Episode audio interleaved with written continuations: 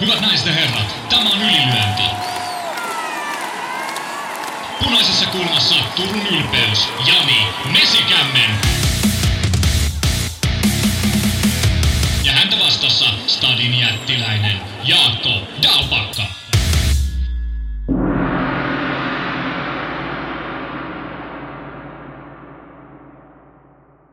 Tervetuloa kuuntelemaan Ylilyöntipodcastia, joka syö sanojaan tai ei syö. Mietitään isoja asioita taas tälläkin viikolla uutta valtakautta UFCssä ja mitä se tuo tullessaan, kun se on Strickland, meidän kaikkien ikuinen suosikki on. UFC-mestari ja paljon muutakin aihetta. Mun nimi on Jani Mesikämmen, matkassa mukana Jaakko Dalpakka. Puhutaanko Jaakko kuitenkin ensin siitä, että kuuleman mukaan suomalainen voittaa aina, paitsi vapaaottelussa ei ihan aina. No jos kerran kolmesta voittaa, niin se on ihan hyvä. Niin. Eli lähdemme kotimaan katsauksella liikkeelle. Kolme suomalaista kamppailijaa oli maailmalla häkeissä tuolla ulkomailla kisaamassa ja antaa Hirvoisen Matin kommentoida suoraan alkuun, että tietty se olisi kiva, että aina suomalaiset voittaisi, mutta nyt maailmalla se voitti kenen prouran alussa ja loput tarjosi hyvät matsit. Itse fanina kautta kuluttajana olen ihan tyytyväinen. Niin, kolme suomalaista kävi. Valtteri Hakkinen voitti, Toni Lampinen ja Markus Mäkiventelä hävisivät, niin Jaakko kysymys kuuluu, että yksi kolmesta voitettiin, niin pitäisikö meidän lopettaa kaikki haihattelu ja realismin nimessä olla ihan vaan tyytyväinen siihen, että yksi voitti. Kyynikko sanoisi, että tilannehan voisi olla nolla ja kolme viime viikon lopulta, mutta ei ollut. Mutta kyllä mun mielestä yksi, yksi voitto ja kaksi tappiota. On ihan ok saldo viikonlopusta, kun mennään vieras häkkeihin, missä ottelut kuitenkin lähtökohtaisesti on tehty kotikehän ottelija ajatellen, niin siellä on sellainen yksi – Yksi on käynyt nappaamassa ryöstövoiton. Ja, ja sitten toki ottelut on ollut siinä mielessä suotuisia näille kotikehän ottelijoille, ketkä voitot nappasivat, että, että heille on tuotu sellaiset ottelijat varmasti tyylillisesti, mitkä sitten heille sopii ja se sitten näkyy lopputuloksissa. Niin, eli sä oot tällainen arkisen realistinen, että ei meidän kannata edes haihatella siitä, että tuolla ulkomailla nyt sitten suomalaisten nykytasolla voitettaisiin tuonne enempää matseja. Niinkö? No, kyllä se näin tilastojen valossa ihan selkeästi on ja, ja kyllä tietenkin jos nyt katsotaan täysin vähättelemättä Markus Mäkiventelää ja, ja Toni Lampista, jotka on hienoja miehiä molemmat, mutta mut sanotaanko ehkä rehelliset, he ei ole kuitenkaan tämän painoluokan lähellekään Suomen kärkeä, niin jos ne ei pärjää ole Suomen parhaita, niin ne ei välttämättä ole Euroopan parhaita tai Pohjoismaiden parhaita, niin, niin se on ihan realistinen mahdollisuus, että, että, että tulee tappia. Mutta ihan kunniallisesti molemmat otteli ja, ja Lampinenhan näytti edellisessäkin ottelussa, että ainakin sydäntä ja rohkeutta löytyy. Joo, palataan herroihin hetken kuluttua, mutta tätä ensin tuota isoa kuvaa. Sanoit tuossa, että tilastojen valossa katsoa, niin katsotaan vaan. Nyt ei tarvittu Mattia tällä viikolla, koska osasin itsekin ynnätä suomalaisten ammattilaisvapaattelijoiden vuosirekordi. Se on nyt tällä hetkellä syyskuun alkupuolella 25 voittoa, 29 tappiota, kolme tasuria ja yksi no contest. Ja jatkokysymys siitä, että jos me nyt niin kuin ollaan sitten tyytyväisiä siihen, että yksi kolmesta voittaa, kun mennään ulkomaille, niin mikä sen suhdeluvun pitäisi olla sitten kotimaassa? kun mua ei ainakaan tyydytä toi, että niin hävitään enemmän kuin voitetaan. No ei se muakaan tyydytä. Et, et, kyllä se melkein pitäisi kotimaassa olla sen suuntainen, mitä se oli toissa viikonloppu Keitsissä, että kotikehän ottelijoista voittaa selkeästi useampi kuin häviää. Mutta mut, kyllä nyt vähintään pitäisi olla kaksi kolmesta pitäisi olla voittoja ja sitten me oltaisiin niinku 50-50 vuosisaldossa, mutta nyt me ei olla siinäkään, niin se ei ole kyllä mun mielestä mikä on hyvä tilanne. Joo. Sitten on yksi niin semmoinen ongelmakohta. No tavallaan tämä nyt ei ole ihan vedenpitävä pointti, kun säkin tuossa mainitsit, että onko esimerkiksi nämä viikonloppuna käyneet meidän kärkinimen. Keskimäärinhän se on niin, että meidän edistyneimmät, urallaan edistyneimmät ottelijat nyt ottelee sitten pääosin ulkomailla. Muut ottelee kotimailla. Et ei ole niin, että joku ottelee kotikehässä ottaa ne pari voittoa, sitten on varaa hävitäkin siellä. Mutta nythän käy aika usein niin, että meidän ne niin kuin ns. paremmat ottelijat, ne käy ulkomailla vaan enemmän häviämässä ja sitten jotkut muut voittaa kotimaassa, niin onko se ongelmallista? Mä en oikein tiedä, onko se ongelmallista, mutta se on niinku realistista, että sitten kun Suomen, tai pitää oikeastaan ajatella näin, että mihin urheilija itse pyrkii, mitä hän haluaa saavuttaa, mitkä on ne tavoitteet. Kun kotimaan kehät ja häkit on koluttu, otettu tietty kokemus ja ovet ja ikkunat aukeaa sitten isompiin ympyröihin tai sinne, missä voidaan päästä vielä enemmän pidemmälle, korkeammalle, niin sinne kun jos tavoitellaan, niin ne askeleet pitää ottaa ja sitten lähteä pois Suomesta ottelemaan. Niin, niin tolle, se, se, on se realistinen skenaario, että siellä taas on kovempi ja vast, vastustajat tai useimmin mennään vieraskehään, missä ei sitten välttämättä ole edes ihan tasa-asetelmissa ennakkoon, niin, niin näin se vaan menee. Mutta mut sitten en mä tiedä sitten, että pitääkö niitä omia rimoja jotenkin laskea – ja ajatella, että käydään silloin tällöin kokeilemassa jossain ulkomailla ja silti tähdetään kotimaan kehiin. Mun mielestä ei ole välttämättä se juttu. Että, että mä enemmänkin arvostan kyllä sitä, että, että otetaan se kokemus, mitä tarvitaan Suomessa.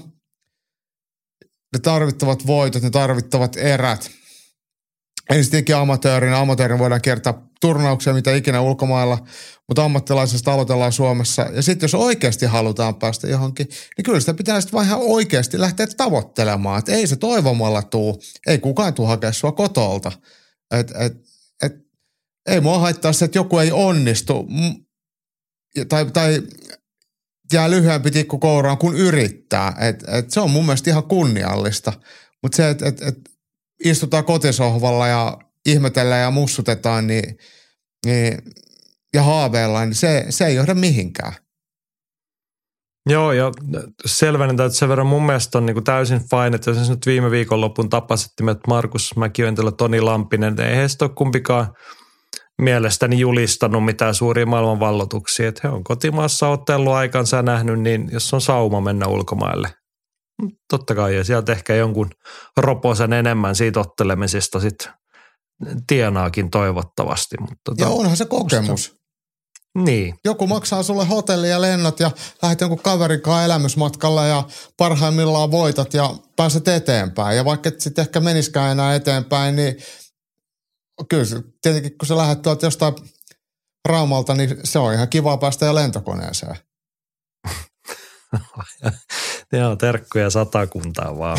Mennäänkö noihin matseihin, Joo. päästään eteenpäin? Markus Mäkiventelä kävi Liverpoolissa Englannissa FCC 35 tapahtumassa. Siellä tuli Tom Mallenia vastaan ekan erän tappio takakuristuksella. Sanoisiko silleen tiivistettynä, että siinä matsissa ehkä oli parasta se, että kun brittikuuluttaja yritti siinä esittelyssä kertoa ääneen, että miten, millainen toi Markus Mäkiventilä, missä jatkot lempinimi on englanti, englantilaisittain lausuttuna, niin se oli ehkä tälle meidän kannalta paras osa siinä. Mm. Matsissa siinä oli pieniä hyviä hetkiä hetken aikaa ja sitten eka erän puolen välin jälkeen se meni sitten huonosti ja Mallen osoitti olevansa ihan hyvä ottelija ja osasi lopettaa sen, kun paikan sai. Mallen ei kuitenkaan ollut vasta 23-vuotias, että häneltä varmaan sitten, jos tässä kohtaa ollaan tuolla tasolla, niin hänestä varmaan voi tulla ihan kunniallinen vapauttelija.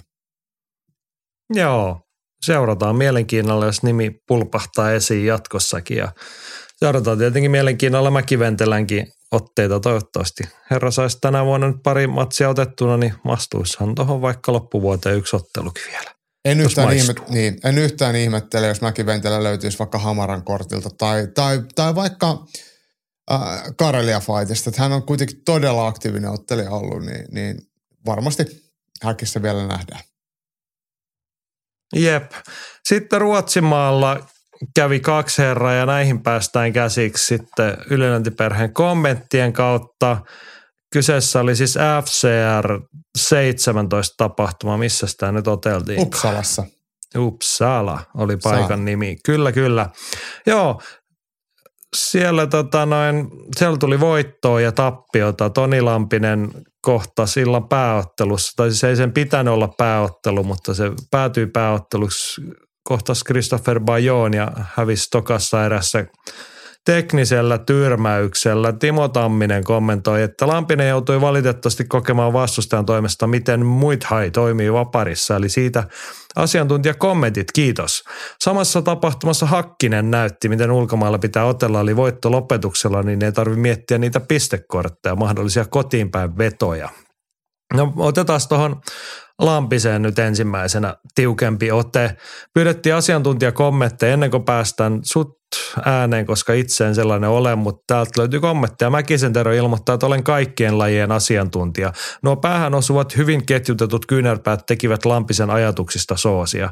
Näitkö sen yhden paluulyönnin, eli kyynärpään jälkeen palautti lyönnin samaa liikerataa takaisin ja sekin osui maaliinsa. Taisi vaihtaa vielä vasara-iskuksi sen.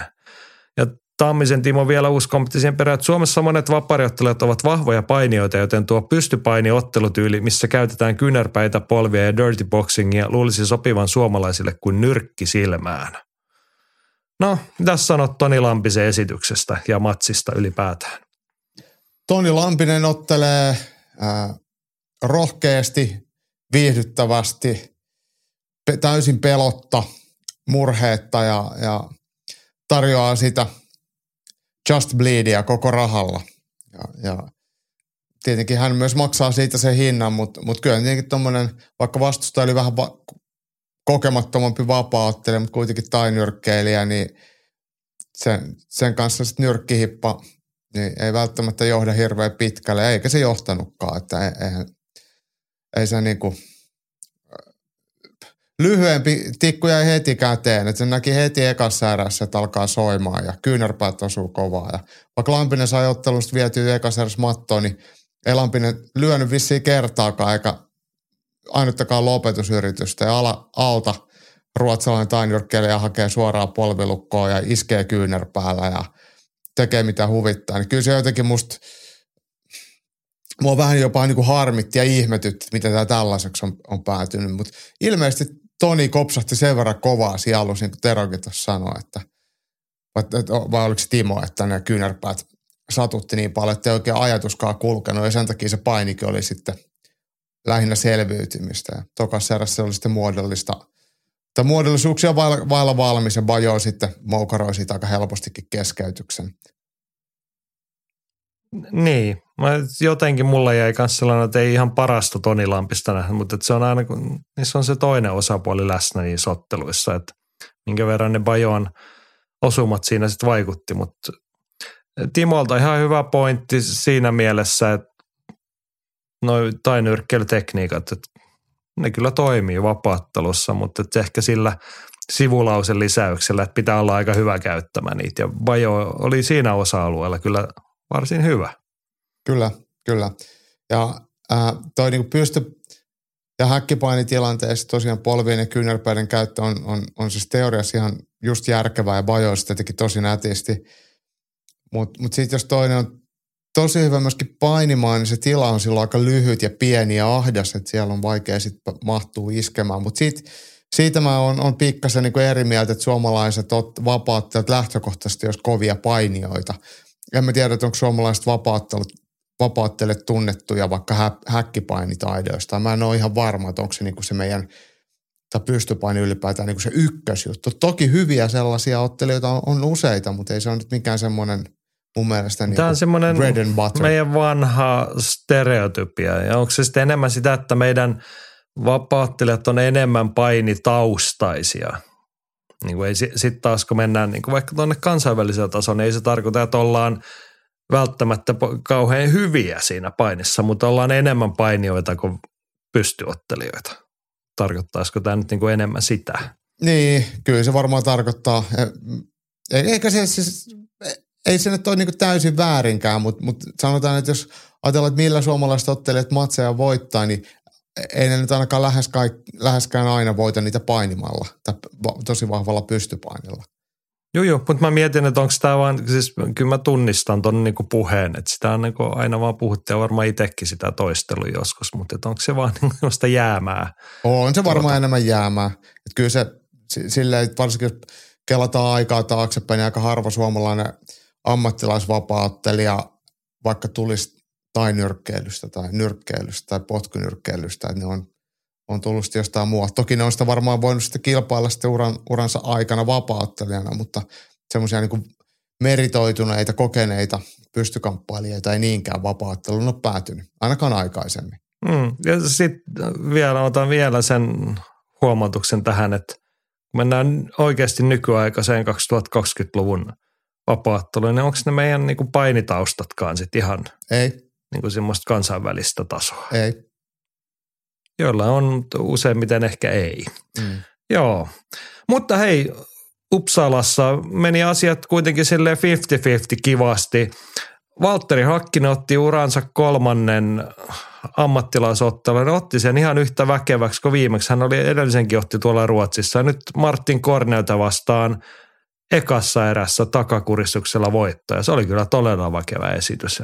Annetaanko oli, kansan kertoa ensin tähän?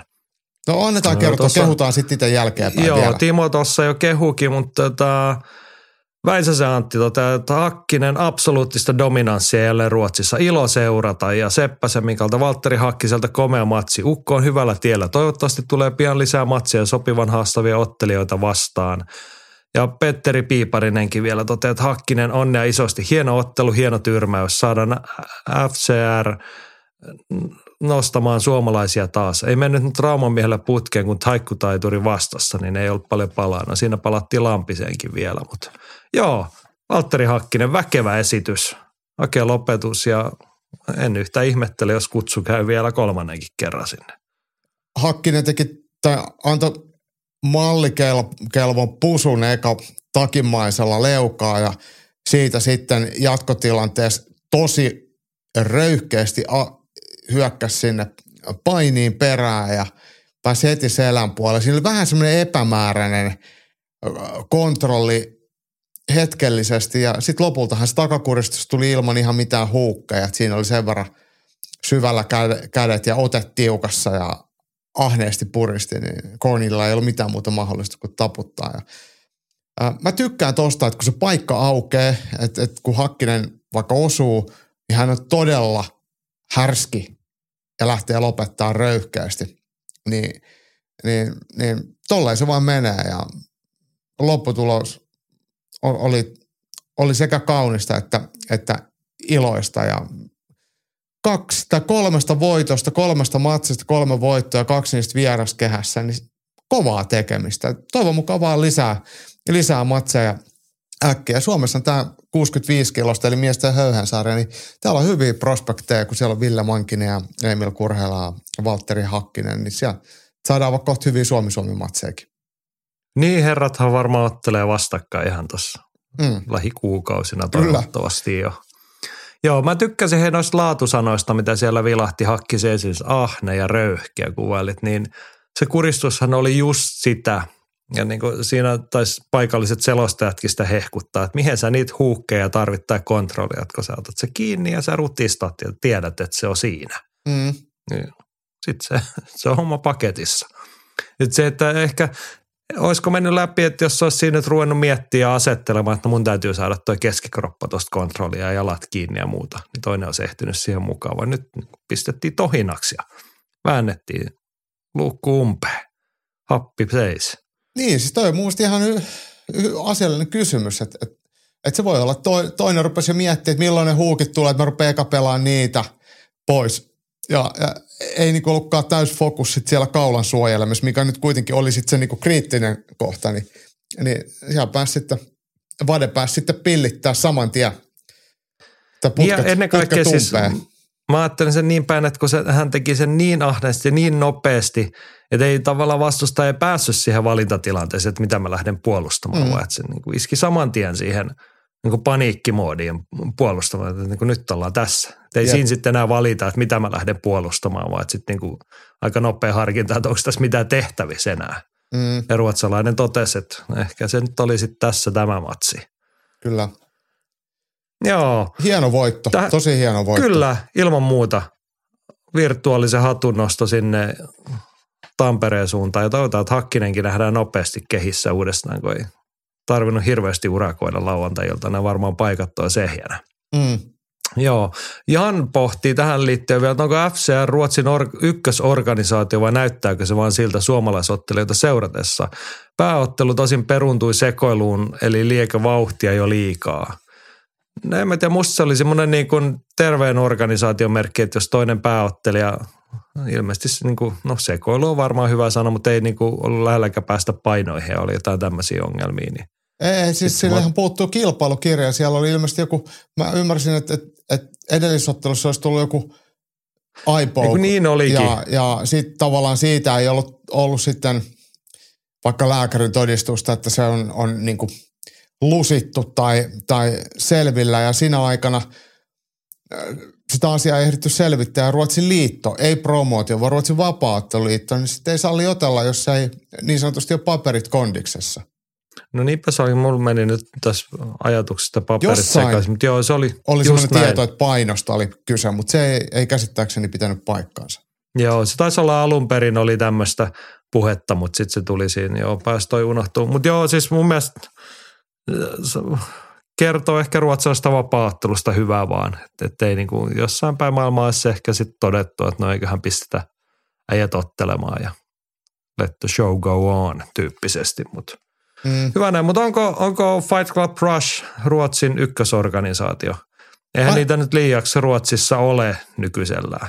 Ei, mutta mut, mut ainakin ne järjestää usein iltoja. Et nyt on jo 17 iltaa, että siinä on semmoista säännönmukaisuutta ja Superior ihan hyvä tapahtuma sekin, mutta niitä on tosi paljon harvemmin. Et kyllähän Fight Club Rushilla on, on, on hyvä, hyvä pöhinä päällä ja selkeästi riittää ottelijoita – ja siellä on amatöörimatseja ja siellä on ammattilaismatseja ja ne kuitenkin näytetään UFC Fight Passilta ja on vähän sponsoreikin takana, niin kyllähän se ihan hy- hyvin menee.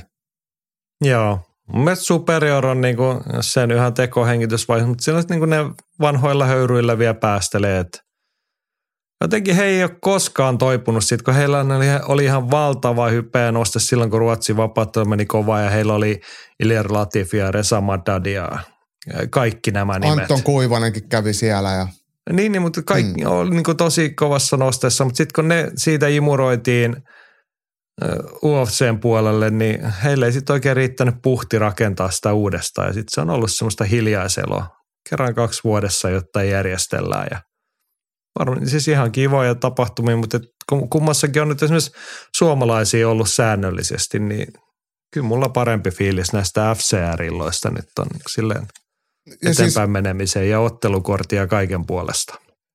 Superior Challengella on edellinen tapahtuma, tämän, tämän vuoden ainoa tapahtuma piti olla toukokuun kuudessa, se on peruttu ja nyt se on sitten marraskuun neljäs päivä on, on heillä sitten niin kuin vuoden ainoa, ainoa tapahtuma. Robin Roosin pitäisi olla, otella Kevin Fryeria vastaan siellä ja mitään muuta ottelua ei julkaistu, mutta tämäkin nyt tiedä sitten, että – toteutuuko vai eikö. Joo, kovasti kyllä toivottaisiin, että Superior Challenge kunnianarvoisa perinteikäs organisaatio pysyisi hengissä mm. ja jatkaisi, koska kyllähän se aina sitten suomalaisille on hyvä asia myös, koska siellä on käytännössä joka illassa aina joku saanut matsin, matsin itselleen. Niin. Mutta mut ehkä me vastaus tuon kysymykseen nyt, että kyllä meidän silmissä FCR – vetää nyt ruotsalaista vapaattelua perässä ammattilaistasolla. Jep. Joo, sitten hei suomalaisista vielä. Petteriltä ihan olennais, pari olennaista kysynyt. Koska kohan Maku ottelee, jos meinaa kaksi matsia vielä ottaa tähän vuoteen? Kuuluu ensimmäinen kysymys. Niin mä ajattelin vastata sinulta kysymättä, että ei se taida otella tänä vuonna, mutta tota, tässä on taas se klassinen juttu, että Makvan on kohta 15 vuotta kertonut noita samoja juttuja. Toi toistuu aina säännöllisiä väliajoja. Hän kertoo, että no nyt mä tuin, nyt mä ottelen aktiivisesti. Ja sitten jengi joka kerta ihmettelee sit seuraavan puoli vuotta ja yhdeksän kuukautta vuoden, että noin se otellutkaan. Niin. niin tota, joskus voisit ruveta suhtautumaan niihin sanoihin sillä niin kuin aiempien näytteen valossa. Mutta täytyyhän kuitenkin Joo. muistuttaa siitä Makvanin ottelemista sitä, että hänellä hän oli pari vuotta ihan hyvää tuossa UFC. Sitten oli, otti pari matsia per vuosi, eikö ottanut? Mut, mut nyt, no nyt silloin tota, tällöin aina. Niin, niin kuin ja jo, no jos, me nyt, jos me nyt pidetään kahden matsin ottelutahtia ammattilaisille hyvänä, niin sitten ok. Mutta Mut se on tota, enemmän kuin kerran vuodessa. On, on. Joo, siis suurin osa suomalaisista ottelee ehkä kerran vuodessa vissiin. No joo, mutta tähän on niin kuin isompi, laajempi kysymys Petterillä on sitten, että ottelevatko suomalaiset liian harvoin ja miksi? Santalahden Olli sanoi haastattelussa, että meinaa ensi vuonna ottaa neljä matsia ja se olisi hienoa. Esimerkiksi Kevin Holland ottaa nyt kolmannen matsin tähän vuoteen ja vaikuttaa hyvältä määrältä pysyä aktiivisena. Onko suomalaisten häviöiden sy- yksi syy, että otellaan liian harvoin? No meidän kyllä, mä en edes kysy sulta, koska mä tiedän, me ollaan tuossa samaa mieltä, että kamppaileminen ja urheileminen on rutiinilaji. Jos et sä ottele, niin sit et ole hyvä ottelija noin useimmiten. Kyllä. Mutta joo, otteleeko suomalaiset liian harvoin? Joo, ottelee. Niin, lyhyesti mut hei, ja ytimekkäästi ei, kyllä. Ei, ei itse asiassa mun mielestä ei voida sanoa, otteleeko suomalaiset liian harvoin, mutta siis riippuen siitä, että mitä sä haluat saavuttaa. Ja jos, jos sä haluat – olla huippuammattilainen, joka tekee sille elantos, elantonsa ja sit sä et ottele, tai ottelet tosi harvaksellaan, niin, niin sä et tee sillä elantoa, etkä sä tuu paremmaksi.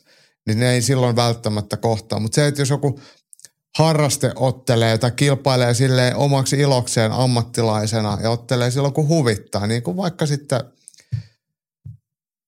Jerry Kvarnström tai joku, ja Jerrikin nyt ottelee aika usein, varmaan raha, raha kelpaa hänellekin, niin, niin, niin, tota, niin, niin se on ihan niin kuin ok. Mutta mut sitten jos tavoitteena on, on tehdä uraa UFCssä ja menestyä siellä ja tehdä siitä elantoa, niin kyllähän niitä matseja pitää olla. Ja se on yleensä siis, jos ajatellaan, vaikka me ollaan puhuttu miljoona kertaa, että kun tulee UFC jotain tämmöisiä – nopealla aikavälillä hyvin menestyviä ottelut. Muistan, kun Isla Adesanya otti tyyli ensimmäisen 18 kuukauteen kuusi matsia, Peter Jan suurin piirtein sama.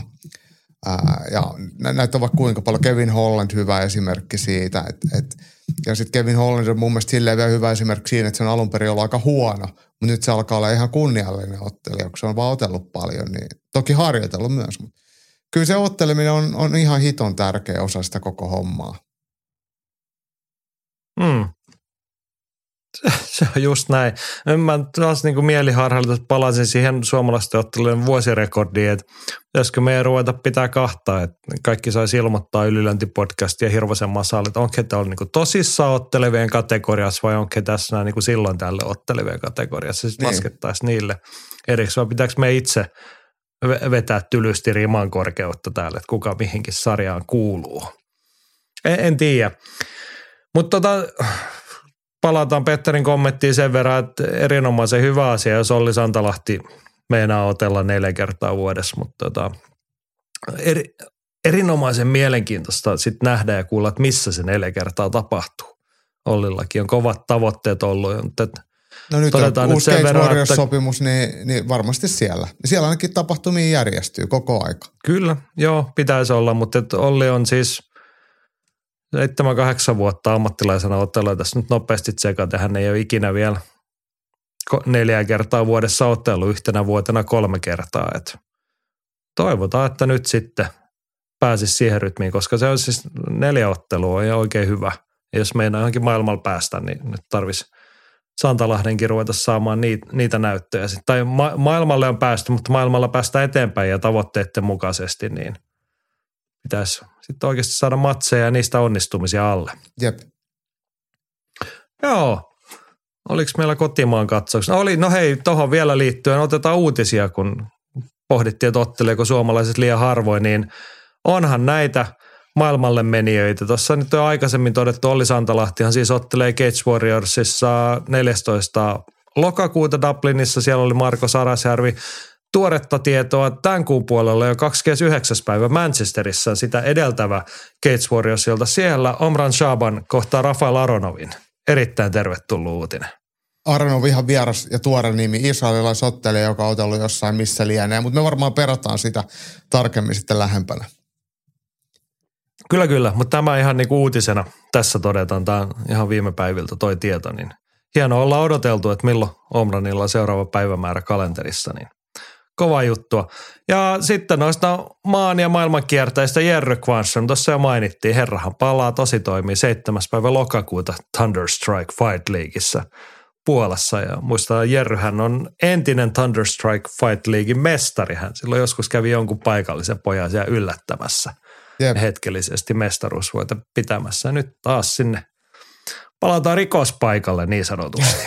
Hienosti sanottu. Oliko Masa laittanut Instaan, että vastustajan joku yksi nollalistainen paikallisheppu? Että siinä on aika monen tasoero, kokemusero, anteeksi. Niin, mutta et kuulostaa just siltä, että sieltä ei ole tulossa joku ihan perus yksi nollalistainen, jos hänellä on niin noin kokenutta vastustajaa tuohon nyt otettu. Tai sitten on vaan ollut vaikeaa löytää tai peruuntunut tai jotain. Ja Jerryn puhelinnumero on ollut pikavalinnassa siellä, että a quick fighter. Sitten soitetaan Suomen Turkuun. Niin yes, yes, I'm coming. Send money. Tyyppisesti. Joo, terkkuja Jerrylle ja tsemppiä matsiin ja matkaan ennen kaikkea. Ja vähän reeniä alle. No nyt nythän tässä ehtii ihan hyvän, joo, hyvän reenileirin ehtii tähän pari viikkoon, kolme viikkoon nyt ottaa hmm. sitten vielä. Joo, mutta muusta urheilusta puheen ollen Samuli huomauttaa, että painin MM-kilpailut alkavat 16.9. Keväällä painittujen U23 EM-kisojen jälkeen ei ole merkittävää menestystä tullut, vaikka suomalaisen on ollut joukkueet U20, U17 ja U15 EM-kisoissa ja U20 MM-kisoissa. Miesten MM-kisoihin odotukset ovat matalat eikä ketään suomalaista ole rankattu etukäteen minkään painoluokan top 8 joukkoon. Toki yllätyksiä on nähty aina kun kyse on urheilusta. Hyvänä päivänä arpaonnella Arvi Savolainen voi mitalin tuodakin. Muita mielenkiintoisia mustia hevosia ovat kevään U23 Euroopan mestari Jonni Sarkkinen sekä Elmeri Mattilan varamieheksi nimetty Artyom Shapovalov. Joo, Belgradissa tulevana lauantaina alkaa noin viikon mittaiset kisat, viisi suomalaista painia. Mä nostan tosta vielä yhden nimi, onhan siellä vanha tuttu Elias Kuosmanen. Loistavaa. Miesten 130 kilosissa. Sanoit, että sä olit tuossa kesällä, olette käynyt reenaamassa vähän yhdessä. Et, mä sanoin sitä, että hurjalta tun, niin tuntuu – aiempaa nähdä, että Elias Kuosman 130 kilosissa äijissä, mutta ei taitaa painaa sen verran sit oikeasti. No mun mielestä se oli joku 125 tai 123, mitä se painoi. Et lähellä 130 kuitenkin, eikä nyt rasvaprosentti nyt mikään älytön ole. Et, et siinä me oltiin tosiaan Kuosmas Eliaksen ja Martti Puumalaisen kanssa läiski pistareita. Isot pojat antoi mun käsille vähän kyytiä. Niin. Joo aina ne haluaa lyödä jahkoa. Niin, mä en tiedä mikä siinä on vikana. Joo, mutta siis painin MM-kisat Belgradissa, Hei, mä esitän, Serbiassa. Mä esitän sulle kysymyksen, kun, kun eikö painiliiton puheenjohtaja Serbia, Putinin ystävä, niin tuollahan taitaa sitten kisata valkovenäläiset ja venäläiset painijat myöskin. Ja nehän ei tainnut olla silloin näissä U23 EM-kilpailuissa ollenkaan. Oliko näin? Se voi olla näin. Ni, niin, niin, oliko sulla kysymys tähän? No, tämä Vai toisi kysymys? Tämä, tämä, tämä kysymys on, on, oikeastaan se kysymys oli, että olihan nyt näin, että venäläiset siellä ystävämaansa kilpailuihin on, on, on, on tervetulleita ja se, että muuttuuko kilpailujen luonne siinä, että oliko se silloin keväällä U23 nämä. Venäjähän kuitenkin on varmaan maailman kovin painimaa. Niin nyt, nyt, nyt siellä sitten ainakin. No täs, tässähän oli se tiukka prosessi, että kansainvälinen painiliitto oli peräti 26 venäläistä tai valkovenäläistä hylännyt osallistumasta kisajoukkueisiin, kun heillä on jonkinlaisia kytköksiä Venäjän käymään hyökkäyssotaa mm. Ukrainassa, mm. niin varmasti sieltä on nyt kaikki tällaiset siivut, vaan niin kuin rehdit ja hyvät venäläiset ja valkovenäläiset on mukana, mutta taitaa se pikkasen vaikuttaa kisojen tasoon, että jos tällainen maa on mukana. Näin mäkin luulen. Eikä se ollut mitään mustamaailmasta, se oli vain, kunhan vaan mietin, että, että, että oli, on, onkohan se näin. Joo, mutta siis lauantaina, tämän viikon lauantaina starttaa kisat ja taisi kestää sinne seuraavan viikon sunnuntaille asti. Ja perinteikkäästi UVV, eli kansainvälinen painiliitto, näyttää kyllä tunnollisesti joka molskilta livestriimiä aamusta iltaan. Että sieltä vaan katsomaan ja yhtä perinke- perinteikkäästi taitaa Suomen Yleisradio – välittää Jarkko Alahuikun ja tiiminsä tuottamana ainakin jotain koosteita ja uutispätkää sieltä sitten. Niin toivotaan suomalaismenestystä tietenkin. Ja Jarkko Alahuiku Twitteristä todennäköisesti löytyy myös kisakuulumisia. Joo, se on se luotettavin lähdet, jos niin mietit, on semmoinen hetki, että voisi seurata kisoja, että milloinkohan joku suomalainen ottelee, niin käyppä katso Jarkko Alahuikun X-palvelun tilistä, mitä hän Xännyt siellä. Siellä yleensä kerrotaan, että kuka suomalainen tänään ottelee, kuinka monessa ottelu ja millä molskilla. Just näin. Ja siitä, siitä päästään sitten jo aika hyvin se striimi äärelle, kun klikkaat seuraava ikkuna siihen viereen. Niin. Ja jos se muuta, niin tulokset sieltä löytyy lähes reaaliajassa sitten. Joo. Mentäisikö tuonne ison maailman meininkeihin? Mennään vaan. Pitkälle se joutuu matkustaa. Pitkälle. Katse ainakin liitää tuonne Australiaa kohti. Vuorossa UFC Top 3, UFC 293 kisattiin siis Sydneyssä – Australiassa, mutta kyllä me UFC Top 3 saadaan sinivalkoista väriä. Siellä kolme on Glenn Sparv. Hmm. Mitä siihen sanot? Glenn Sparv on varmaan useimmin suomalaisista ollut UFC-häkissä. Niin. Oliko hän häkissä sisällä? Oli hän matsin jälkeen hmm. ainakin hmm. siinä häkissä voittoa tuulettamassa, mutta tota, pienestä se on kuulkaa suomalaisten iloittava nykyään. Nähtiin Glenn Sparv telkkarissa tai ruudun välityksellä, niin kyllä sitten kelpaa ilolta. Ja tietty, tässä no, niin väkisin nousee se perinteikäs ylilyönti. Kysymys vielä, miten Glenn Spar pärjää UFCssä? Hyvin tietenkin. Tuolla luukilla, niskatukalla ja presenssillä ja hyvillä treenikavereilla, niin ainakin, kyllä sillä ainakin niin, niin, niin tyrmäysvoimaa luulisi tulevan. Joo. Se on semmoinen edelleen pieni, siis Glennin urahan nyt ollut jo jonkun aikaa paketissa koronavuosina se taisi loppua, mutta tämä on semmoinen pieni harmi, että kun hän on noissa piireissä ollut, että hän on aika, aika monta kertaa jonkun UFC-ottelijan kulmamiehenä tai reenikaverina ollut niissä kinkereissä mukana, niin se oma, omalta kohdalta se rima jäi sitten ylittämättä, koska realiteetti se, että noista tiimeistä sitten nousee näitä kakkososumiakin aika usein sitten sinne kehiin. Kyllä. Joo, mennään vauhdilla eteenpäin.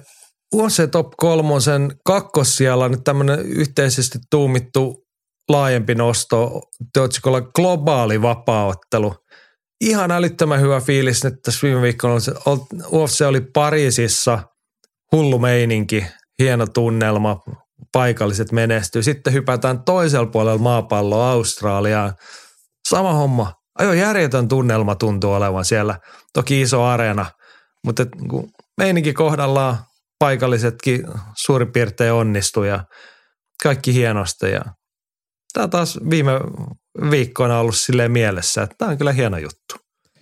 On se kyllä siistiä, että, että vapaattelu on globaali urheilu ja vaikka UFCtä voidaan hirveästi ja itsekin aina mollaa ja säkin sitä teet ja ihan syystä, mutta kyllä he tekee myös paljon hyvää vapaattelun levittämisen kannalta. Ne on kunnon, kunnon lähetystyöntekijöitä, että, että ne vie tämän ison sirkuksensa milloin mihinkin ja antaa paikalliselle tähdille mahdollisuuden loistaa, niin, niin se kyllä kasvattaa lajia, tuo näkyvyyttä ja kyllä se tunnelma on, oli Pariisissa huikea ja kyllä se on lähetystenkin välityksellä helppoa aistia tuolta Australiastakin, että yleisö niin sanotusti viihtyy. Joo,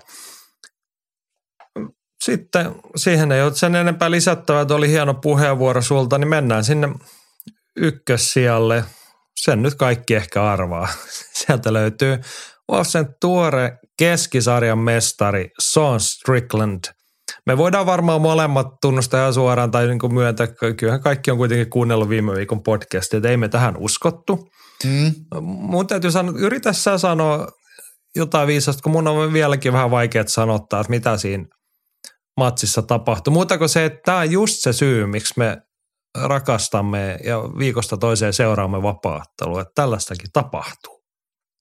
Mutta mitä tapahtui, Jaakko Dalpakka? No ennen kuin mä sanon sen, niin mä sanon, että, että, että kun käytit tuon puheenvuoron siihen, että minkä takia vapaattelu seurataan ja minkä takia mekin siitä niin paljon pidetään, että se on yllättävää, mutta mä vielä lisään siihen sen, että vapaattelussa on niin monta keinoa voittaa ja hävitä, niin se tekee siitä hirmu arvaamatonta ja yllättävää ja, ja melkein joka viikonloppu niin jostain matsista voisi sanoa, että en olisi ikinä ajatellut, että ottelu päättyy näin tai että se tulee menemään tä, tällaista käsi, käsikirjoitusta. Ja sitten, että mitä, mitä siellä oikeasti tapahtui, niin Strickland teki sen, mitä Strickland, Strickland piti tehdä. Että se ei otellut Isal Adesanian ottelu, vaan se otteli omaa otteluaan alusta loppuun asti. Ja oli just niin roh, rohkea, röyhkeä ja itsevarma. Eikä sitä kiinnostanut Adesanian maine, Adesanian meriitit, sen temput, vaan, vaan Strickland käveli siihen lähellä ja ajatteli, että, että hän leipoo sua lähtyy ja pelaa se sitä kontaktikaratea tai kevyt kontaktikaratea tai jotain tämmöistä.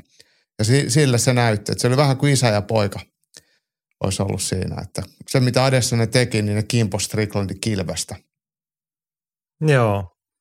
Tämä oli hienosti sanottu. Yritetään päästä Son Stricklandin esitykseen vielä tarkemminkin. Tästä ei ehkä saa niinku tekniikkakorneria niinku sunnuntai-aamusta lähtien pyörinyt mielessä, että millä hitolla yksi kakkosta lyömällä voi voittaa UFC-tasolla mestaruusvyön. Tuomas kysyy, että mitä Helkkari Strickland teki, että Adessani ei osunut häneen millään. Näyttää, että vaan kävelee eteenpäin eikä tee mitään. Oikein alistava esitys Stricklandilla. Kyllä vapauttelu on mahtavaa yllätyksineen.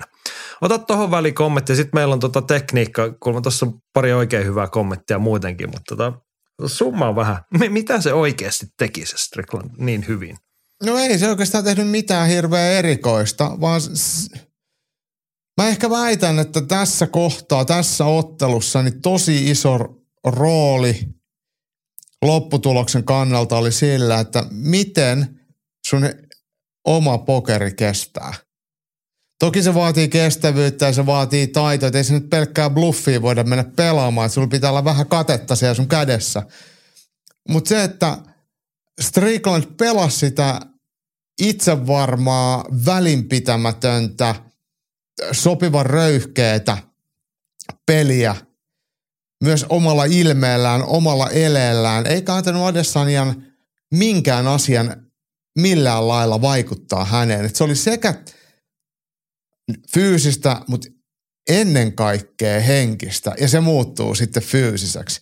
Ja kun, kun Strickland pääsi osumaan Adesaniaan, niin, niin Adesanista, vaikka se Adesani siitä pääsi, pääsi ylös, niin, niin näki, että et, et, et, nyt kopsahti ja se oikeastaan sinetöi sen koko ottelun, ottelun kulun ja, ja se oli hienoa katsottavaa. Kaikessa yksinkertaisuudessa minusta tämmöiset on tosi hienoja suorituksia. Että mikä se sun ikinä se sun vahvuus onkaan, niin käytä sitä. Ja Stricklandilla se on se ehkä vähän poikkeuksellisuus, mutta se on vähän tuommoinen kuin zombie, että se tulee ihmeellisesti eteenpäin ja paukuttaa menee ja siihen on vähän ehkä vaikea osua ja sitten se astuu liian lähelle ja sitten sä, sä oot huonossa asennossa ja se ei ole mitenkään tavallinen ta- tyyli, mitä hän ottelee ja se, se oli liikaa Meina. Meinasin kysyä, että onks, oliko tämä sitä viime viikkoina meidän paljon puhumaan all-in ottelemista, mutta eihän se oikeastaan ollut. Se oli ei, äärimmäisen ei. hallittua.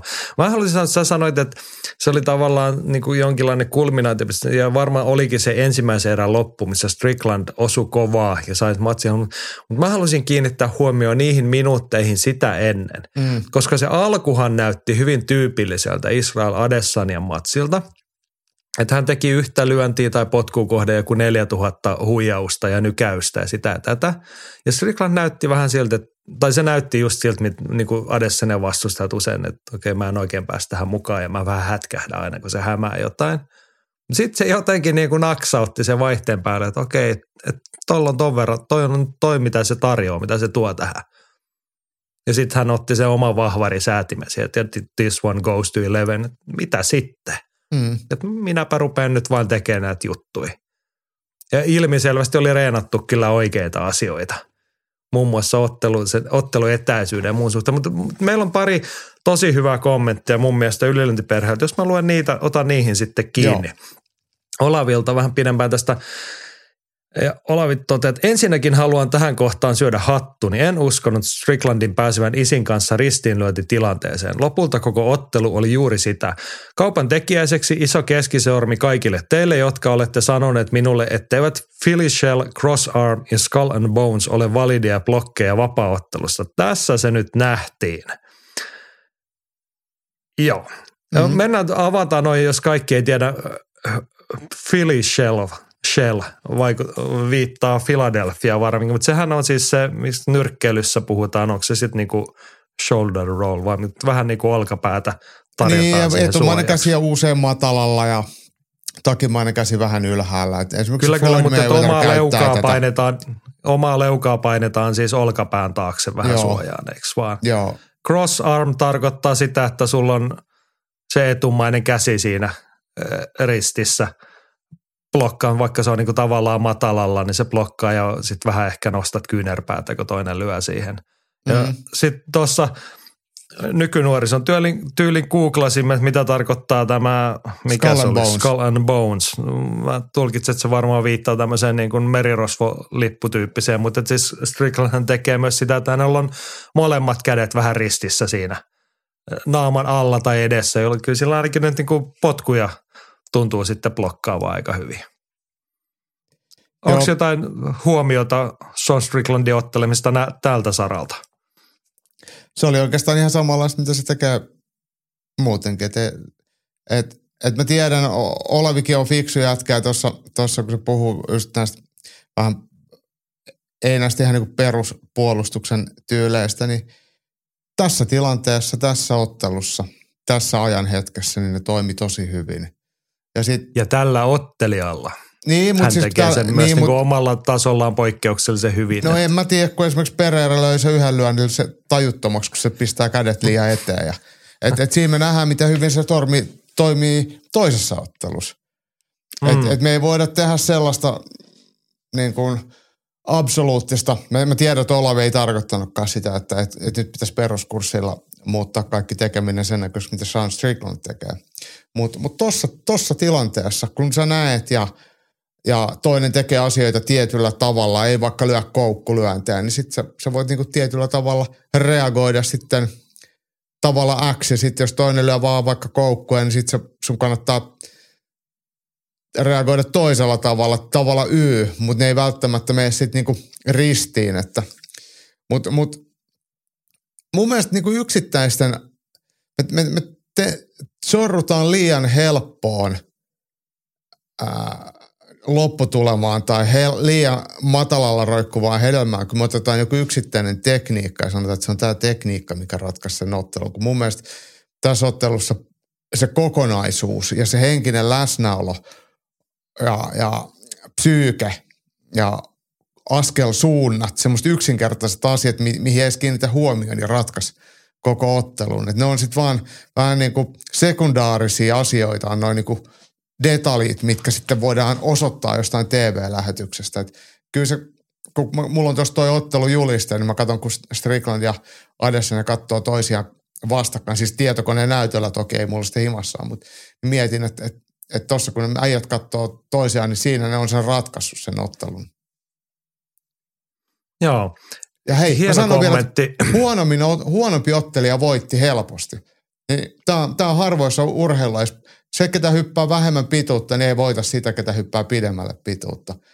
Niin, niin, Niin, paitsi jos se pidemmälle hyppäävä ei osu lankulle ja yliastuu niin kaikki to, toki, toki mutta mut näin niin per, tää oli, vähän tämmöinen karri.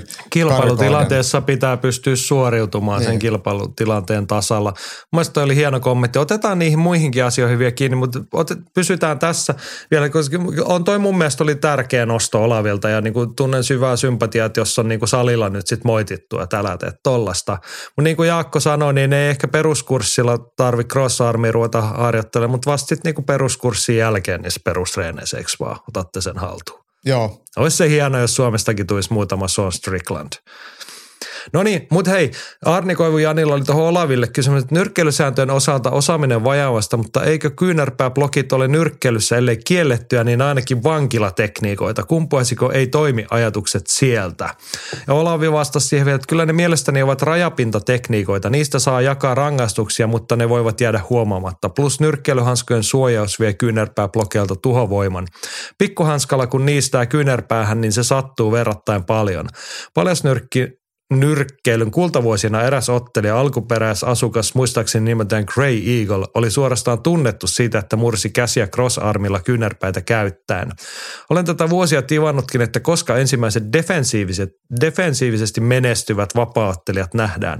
Mielenkiintoisesti Strickland tyylitään on aika lähellä mielikuvieni prototyyppiä. Rintamasuunta eteenpäin potkublokkeja var- varten, tavallista enemmän horisontaalista sekä pitkää suojausta ja hyvää päänliikettä.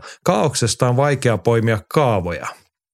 Ja Arni Koivulta vielä toinen kommentti ennen kuin saat tähän. Huomasitko muuten, että Tartsani pystyi myös muutamaa poikkeusta lukunottamatta, pysyi muutamasta, muutamaa poikkeusta lukunottamatta etäisyydellä, josta isi ei saanut nostettua korkeita potkuja päähän. No nyt mä nostan tuosta kaksi pointtia sulle kommentoitavaksi. Ei pelkästään ne yläraajojen suojaukset ja ne tekniikat, vaan otteluetäisyys ja sitten yläkropa muu liike.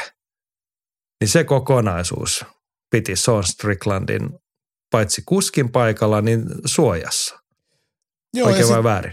No kyllä ne vaikuttaa tosi paljon. Ja sitten sit mun mielestä se, että, että Strickland pystyy auttavasti liikkumaan oikeaan suuntaan ja pitämään Adessanilta tilaa poissa. Että et leikkasi aina sinne oikeaan paikkaan. Adessani joutuisi aina reagoimaan Stricklandin kiilatessa siihen hänen tiellään. Et, et, et, et se antaa Adessanille sitä mietittävää johonkin muuhunkin kuin pelkkiin hyökkäyksiin tai vastahyökkäyksiin. Et, et kyllä se semmoinen oikeanlainen etäisyyden liikesuunnan käyttö, niin, niin on se sun tyyli mikä tahansa, niin se on tosi tärkeää.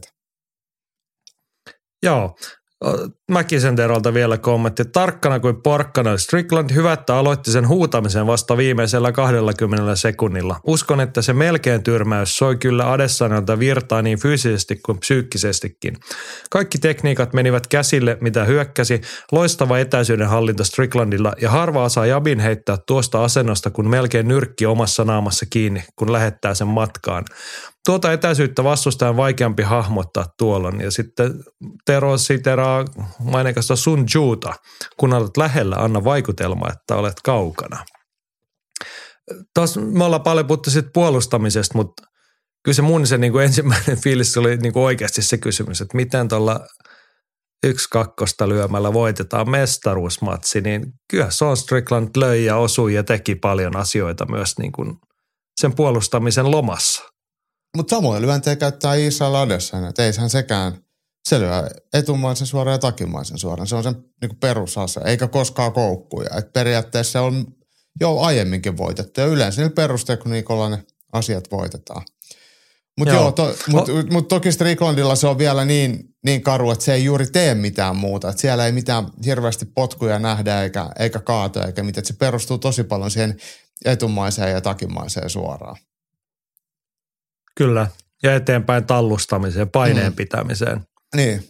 Et se ehkä tässä on vielä jäänyt, että se, että kun hän tuli lähelle ja hän tuli eteenpäin, niin ei Adessa ainakaan niin hyvä, että hän voittaa viittä erää alta väistellen ja sieltä poimien – mielenkiintoinen tilastohavainto, että significant strikes, viisi erää oteltiin, niin 137 94 osumat Stricklandille. Että niin. Ei ollut tosiaan, niin kuin, ei jäänyt mistään pikkuhippusesta kiinni nyt, että kumpaan suuntaan kääntyy, vaan ihan päivänselvä voitto. Kyllä. Oliko meillä vielä? On meillä kommentteja täällä. Henkka toteaa, että pakko nostaa hattua. Strickland otteli hyvin kuntokesti ja hyvin leikkasi tilaa isin liikkeeltä päättäväistä menoa. Myös tarina taustalla on aika kiva. Kymmenen vuotta firmassa, otellut ketä vastaan vaan, eli firman mies ja nyt sitten vyö. Deina puhui heti uusinasta, mutta ei kiitos. Mieluummin Dricus Duplessis. Pylkkäsen Mika kommentoi, että harmillista, että Sean Brady meni äh, aiemmin häviämään Belalille. Olisiko edes komeeta, kun kolme jenkkiä mestarina kaikki Sean nimeltään? Ei paljon vuosiin tullut huudettua, kuten tuli ensimmäisenä enää viimeiset 25 sekuntia toivon, että Goddard menisi väliin. Onneksi ei mennyt, olisi jäänyt yksi huikein sekä kurinalaisin mestarisuoritus näkemättä. Tämän suorituksen jälkeen isi ei edes ansaitse välitöntä uusintaa. Strickland vastaan Cannonier uusinta, Hajani-tuomio oli ensimmäinen sekä Kanoiren oli nyt backupina. Eikö Kolbi samoilla perusteilla saa tittelimatsin? Toinen vaihtoehto sitten Rikus Duplessis. Isi sitten Kamsattia vastaan, jos voittaa Kostan. Tosta mä poimin vielä ton kurinalaisuuden. Se ei ehkä ole aina ollut Sean Stricklandin vahvuuksia, mutta nyt oli kyllä 25 minuuttia. No sanotaan 24,5 minuuttia, aivan timanttista ja sitten hän tosiaan aloitti sen mölinä ja huutamisen, kun hän tiesi, että nyt tämä on jo hoidettu. Niin, niin. Joo, kyllä se, se jotenkin, vaikka ottelu ei, hän, Strickland ei ollut missään kohtaa ongelmissa, mutta siinä pitää tosissaan keskittyä, kun Adesanya on kuitenkin vikkelä, nopea, taitava – niin ei ole aikaa lässyttää mitään turhaa, niin, niin Strickland kyllä pysy gameplanissään ja, ja piti turvan tukossa ja keskittyi siihen, millä hän voittaa ja päästi sitten tunteet valloilemaan vasta vähän myöhemmin. Ja nyt jään tässä miettimään, että olisikohan tuossa ollut yksi niin kun, tekijä, mikä tavallaan saattoi yllättää Adessan, että hän kuvitteli, että hän on paitsi paljon parempi, niin hän on se kurinalainen se, ketä niin tekee niitä ja näitä ja pitää homman näpeessään, mutta et Sean Strickland oli jääkylmä. Mm. Sen ne, neljä minuuttia, 24 minuuttia 30 sekkaa. Sitten hän näytti sen niin kuin vanha Sean Stricklandin sieltä. Niin en tiedä, mitä mahto mölistä ja huutaa ne viimeiset hetket. Se paljon oli asiaa patoutunut sinne neljäs, neljäs eräs sit sitä ennen. Jep. Joo, Samuli ottaa isompaa näkökulmaa taas. Että edellisessä jaksossa pelkäsitte Deinan tai UFCn reaktiota PR-katastrofiin, jos Strickland voittaa. Ukko käveli häkkiin kovemmalla yleisön kannustuksella kuin Adessan ja ottelun jälkeen katsomaan sekä MMA-fanit ympäri maailmaa juhlivat People's Champia. Strickland voitti australialaisten sydämet ja mielet, josta se levisi koko maailmaan. Myy varmasti jatkossa saman verran kuin isi PPVtä, kun jenkit on kuitenkin päämarkkina. Ja sitten paikan päältä arvio. Valtteri Piisku siellä asuvana suomalaisena oli katsomassa iltaa ja kommentoi meille, että mulle tuli yllätyksenä, että Sydneyn yleisö ei edes tykkää Adessaniasta. 90 prosenttia kannatti Stricklandia, hallissa kaikui Easy is a wanker chantit matsin aikana. Ihmettelin ne punnituksissa, että niin moni buuasi isille ja matsissa vielä korostui entisestään. Koitin kysyä mun aussikaverilta, että miksi ei tykätä, niin se vaan totesi, että se on cringe wanker. No ei lähdetä suomentaa, mitä se wanker tarkoittaa, mutta tota, niin. Niin. People's on... Champion, siis joo, en mä tiedä PR-katastrofi, mutta et, jos UFC olisi saanut valita, niin varmaan he voisivat pitää Adessanen mestarina. Hän ilmeisesti kuitenkin sit myy ja on tuommoinen globaalimpi nimi, mutta kyllähän jenkkimestari on aina jenkkimestari. Ei siitä mihinkään pääse. Niin ja jos haluaa mennä Afrikan mantereelle, niin siellä ei ole enää Adessania ei ole mestarina eikä Usman on mestari ja Ganu on lähtenyt menee, niin turha sinne lähteä sitten man, mannerta vallottaa Sean Stricklandin voimi. Onneksi niillä on sitten tämä Dricus Duplessis kaikista afrikkalaisista. No mitä se, jos nyt viimeinkin UFC menisi Etelä-Afrikkaan, kun Duplessis on sieltä kotoisin, niin eikö Sean Strickland kuitenkin siihen skeneen sovi ihan hyvin ottaa Duplessis niin kuin todellista afrikkalaista vastaan? Ve, niin, siis siellä olisi veljet keskenään. Mutta mut hei, tota, mun pitää vielä sanoa Walterille vielä tästä podcastin kautta kiitokset. Walterihan oli laittanut meille myös sieltä mediapuntarilta kuvan ja ylilyöntipaita päällä. Niin, niin se oli aika – nätti, että se oli se ylilyönnin Insta-storissa, kävi jakaa sen sieltä. Ja Näin. Mulle tuli jo yllätyksen toi Piiskun kertoma toi, että, että, että miten, miten siellä isiin suhtauduttiin. Sieltä tuli vielä video, tuli tota, kun julistettiin tuomio, niin yleensä hurrasi aivan pimeästi, kun Strickland voitti. Eli, eli, eli kyllä jot, mä en ole ainoa, ketä ei pidä Adessania silleen niin kuin minä miellyttävän tyyppinä. Mä mietin sitä, että kun mehän ollaan taitavia tekemään etnisiä profilointeja viikosta toiseen, niin kuin aika monet aussiottelijat on tämmöisiä niin kuin välittömiä niin kuin farkku- ja ruutupaita skenejätkiä, noin niin kuin henkisesti. Niin ja sitten myös näitä aboriginaaleja, voida... niin kuin Tafat ja Pedrot. Niin, niin mutta mä mietin, että voidaanko me niinku yleistää, että onko niinku Adessania ihan toista maata? Kyllä. Vaikka hän on siitä naapurimaasta no, niinku, tai siellä asuu ja siellä niin kuin sitä suuntaa edustaa. Niin onko niin Aussit sitten kuitenkin kansana, ne on enemmän niin kuin ACDCtä kuin räppiä? No aivan varmasti. Niin, ja... kumpuaako se siitä, että älä nyt tuu tänne esittämään mitään niin, tyyppisesti. Niin. Niin mä pakko se olla tällä, että et, et, et, et, et lähdet himaan tanssimaan ja lakkaa kynsiä tai mitä se nyt ikinä tekeekään. Että täällä juodaan kaljaa ja tosiaan kuunnellaan Midnight Oilia. Ai ai, Midnight Oil. Oli muuten parhaimmillaan aika hyvä bändi. Joo, Beds Are Burning. Oh. ensimmäinen ruisrock, missä olen ollut paikalla teini-ikäisenä. Midnight Oil oli toisen päivän pääesiintyjä. Oho, silloin. Oli oho. kova. Joo, mutta he teki pari hienoa levyä 90-luvun taitteessa. Kuunnelkaa ihmiset. Hyvä australialaista. Ja tietenkin ACDCtä kannattaa aina kuunnella. Joo, vielä yksi kommentti. Mika Seppäseltä. Stricklandiin ei uskonut kukaan muu kuin hänen valmentajansa. Ei edes Sean itse, kuten hän pressissä ottelun jälkeen myönsi. Vaikka Sean vaikuttaa reikäpäältä eikä välttämättä ole kaikilta arvoiltaan ja teoltaan maailman paras ihminen, silti on kyllä arvostettava sitä tapaa, miten hän jutteli tittelistä ja tulevaisuudestaan UFCssä. Tuli helkutin kovaa kritiikkiä UFCstä ja sen ottelujärjestelyistä ja puhui tittelistä, että eihän se oikeasti merkkaa mitään. Virkistävä tuulahdus aitoutta. Vittu oli kovaan ääneen niille, jotka puhuvat pehmeitä jargoneita matsien jälkeen ja naureskeli sille, kuinka Dana ja muita UFC-pomoja vituttaa, että hän meni voittamaan kultapoika Adesanjan. Huvitti ja arvostus nousi. Suosittelen katsomaan Stricklandin lehdistötilaisuuden.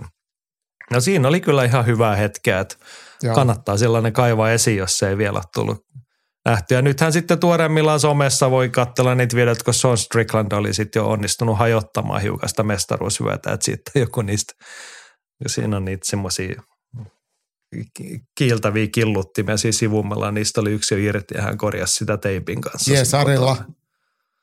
Jesarilla, niin totta kai. Mm, milläs muulla? Joo. Mutta Mut- on tossa, oli tuossa semmoisia elähdyttäviä hetkiä kyllä tuossa Sean Stricklandissa, että niinku vaikka ei ole tosiaan munkaan, minunkaan tyyppinen ihminen sille persoonana ja muuta, mutta et, ehkä niinku aidoimmilla se hetki, kun hän sai sen möljän, kun viimeinen summeri soi ja hän tajusi, että mä oon mestari, niin ei, sieltä ei tullut, jos kun mua vähän kiusaa se, että kun monet ottelijat on niinku liian harkittu siinä, että tehdään neljä erilaista tuuletusta, kun voitetaan ja sitten hypätään tota, häkin päälle ja pyydetään lippuun ja sitten kiitetään Jumalaa ja sitä tätä, niin jos Sean, Sean Strickland on se, että hän nosti kädet pystyyn ja päästi eläimellistä mölinä ja alkoi juosta ympyrää. Niin. Et se oli sellainen raikas tuulahdus sieltä jostain 90-luvulta. Että ei niinku todellakaan vedetty mitään tanssia siihen tai muuta. Et Toi on Stricklandin aitous myös tossa korostuu. Et, et, niin kuin va- vaikka hänen poliittiset mielipiteet on todennäköisesti erittäin kaukana omistani ja näin, mutta mut mua, mä suon ihmiselle oikeuden mielipiteeseen ja sitten tässä rehellisyyttä on aina pakko arvostaa. Että vaikka sä oot eri mieltä, mutta jos toinen vaikuttaa silleen, että et, se nyt puhuu sitä, mitä se ajattelee ja ei ole mitenkään teennäinen, niin, niin sitä, sitä on pakko, pakko arvostaa. No, se oli hyvä puheenvuoro. Hannu Silvenoinen sitten tässä sanoi, että nyt vaan vielä Covingtonista vyön omista, niin Denalla on punalakkisia appureita Trumpin vaalien torvensoittajiksi. Tai no oikeastaan vaan torvia. Mit- Mitäs siitä sanot? Toivotaan, että, että meidän Manchesterin poika hoitelee Covingtonin sitten loppuvuodesta. Tästä nyt on vieläkin ollut vähän epäselvyyttä, että Covington eikä UFC ei ole ottelu julkaissut, mutta mun mielestä kuluneella, että niin kuin edellis viime viikolla toi Leon Edwardsin manageri sanoi, että heidän puolestaan ainakin matsi pitäisi olla kyllä sovittuna, että se on joko marraskuussa tai joulukuussa. Ja, Nyt mä, niin. ja toivon mukaan Leon Jaakon- Edwards pi- pistää sen Covingtonin itkee. Tai ei itkeä, se on mulle ihan sama, vaan kunhan Leon Edwards voittaa. niin. Mä esitän nyt Jaakon puolesta kaikille brittikuuntelijoille anteeksi pyynnön, koska Leon Edwardshan ei ole Manchesterin poika, vaan Birminghamista. Niin tota, Black Sabbathin mailta sieltä tämä mies kotoisin. Niin, siis, niin, mi- mikä se oli Birminghamista? Mm. Joo. Birmingham on muuten aika kuppainen kaupunki. Kyllä se No se voi olla sitä, mutta Joo. nämä tyypit saattaa, niin kuin Birmingham ja Manchesterin jengi, ne saattaa olla hiukan tarkkoja siitä, että kuka, Joo, kuka leimataan mihinkin kylään. Mutta siis samalla saarella ne kaikki asuu ja, ja, ja eikö se ole vähän silleen, että ne on kaikki sukulaisia keskenään? Se on vähän kuin porilaiset ja raumalaiset. Niin, niin. Joo. Mutta tota, mm, mennään vielä eteenpäin. Mulla on paperit sekaisin, mutta tuolta löytyy oikein. Tota, seuraava kategoria jaamme kunniamaininnan illan suurin häviäjä. Tiedätkö mikä se oli tai kuka se oli? No kyllä mä tiedän, kun sä kerroit tämän mulle, mutta mä en kiinnittänyt siihen huomioon, mutta oli ihan hyvä nosto. Toivottavasti, jos ette kiinnittänyt huomioon, niin kattokaa vielä matsin tuomiojulistus, kun UFCllähän se tapaa, että kun heillä on tämä energiajuoma-brändi, joka heillä mainostaa, niin sitten sille isojen matsien voittajalle tuodaan se, se on tyhjä siis, semmoinen niin kuin näytepurkki, ei siinä oikeasti, että juot tosta vähän energiajuomaa, mutta yhden tyhjä purkki, niin joku teki sen erheen, että tuotiin Sean Stricklandille se tyhjä alumiinitölkki käteen ja hän oli niin fiiliksissä, että hän varmaan tajunnut sitä, että hän vaan puristi kättä nyrkkiin, sitten vähitellen niin kuin – semmoinen puolen litran juomatölkki, niin se vaan katosi sinne hänen kouraan, kun puristi sen rusen. Toivottavasti joku sai sen ilman haavoi irti sieltä hänen kädestään, sit, kun hän pääsi sieltä pois, mutta siitä ei hirveästi näkynyt siitä tölkistä enää puolen minuutin jälkeen. Se voi olla, että Strickland on ravistellut se atomeina sitten sinne niin, Sydneyn se oli Octagonin kanveesille.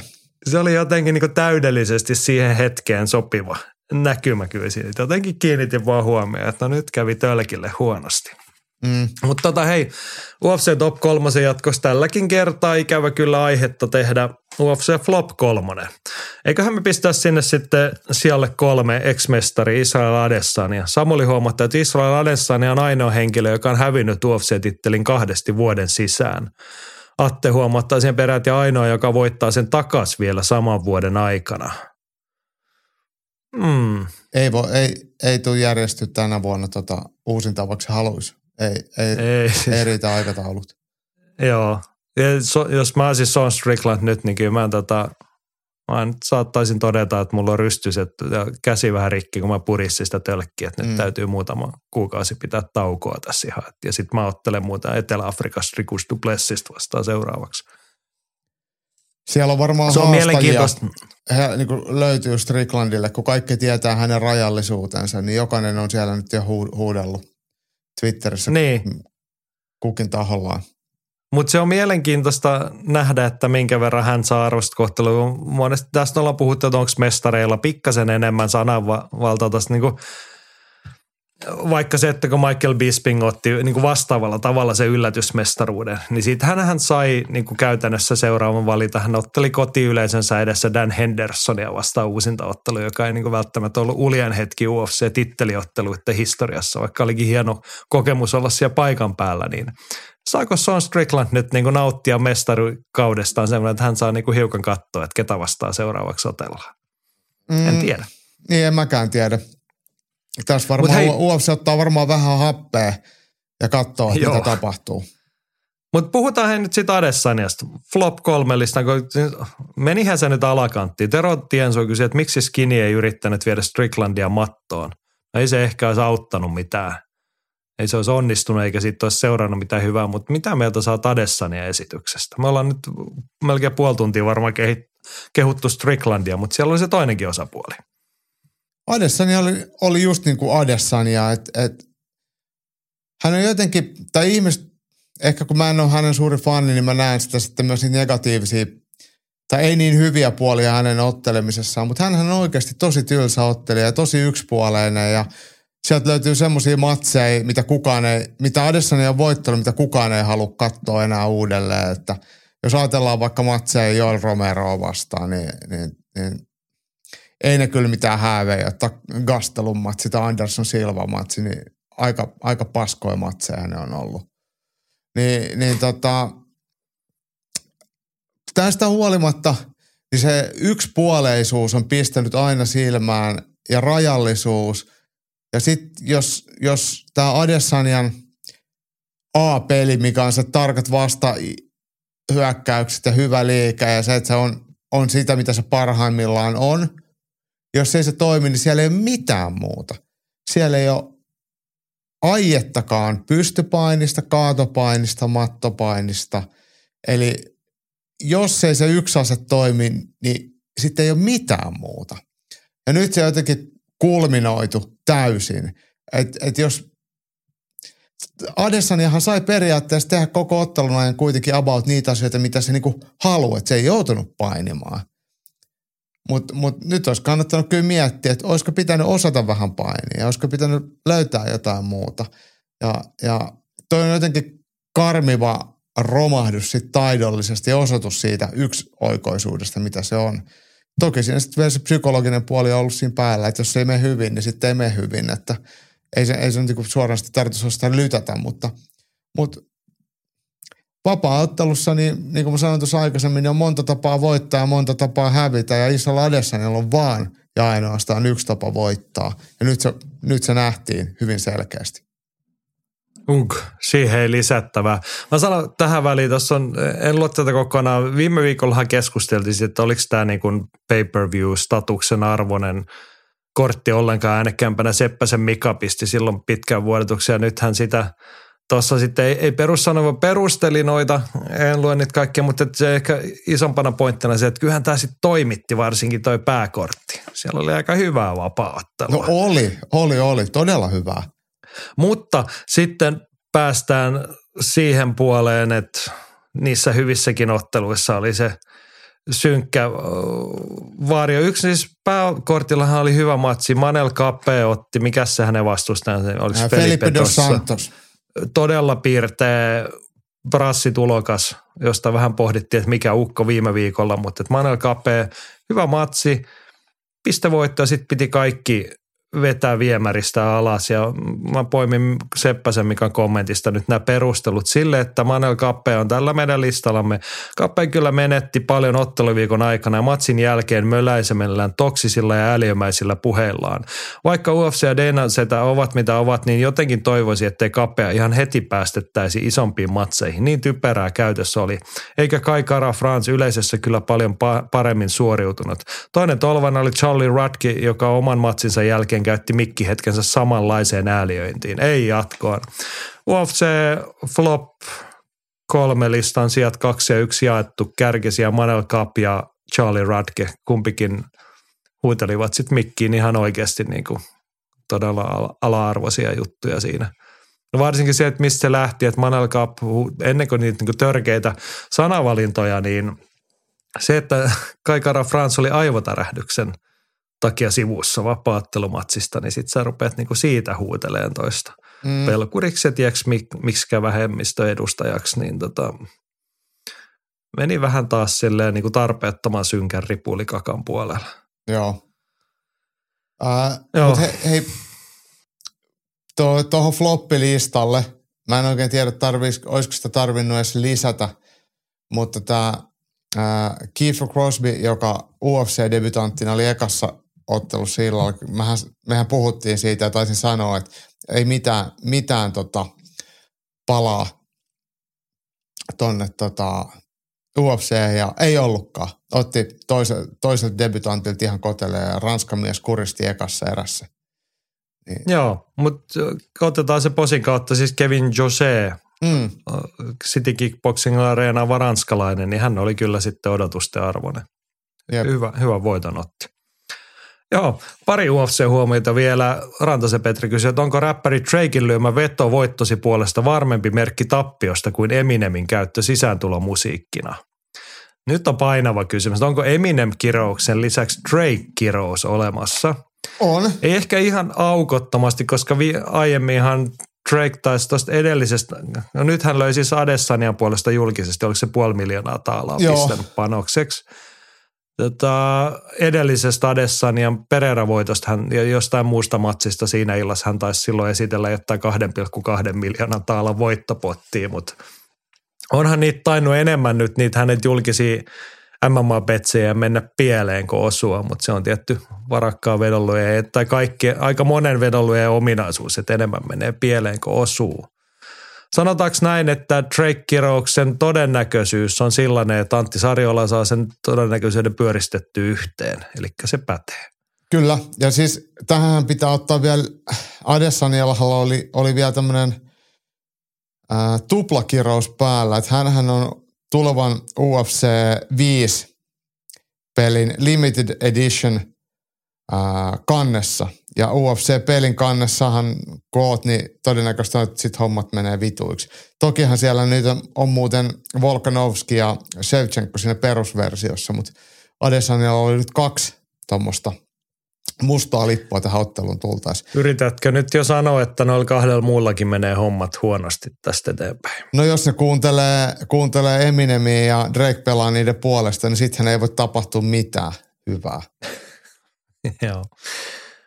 Pari pikkunostoa Petteri Piipari, että Anton Turkai kolmas häviö putkeen UFCssä taitaa olla lopputilin paikka. Jos se ei riitä, niin ei riitä. Ja sitten kuka huuteli, että Volkov ottaa tylsän matsin puheteoksia, hieno kuristusvoitto Tuivasalla, ei mitään palaa.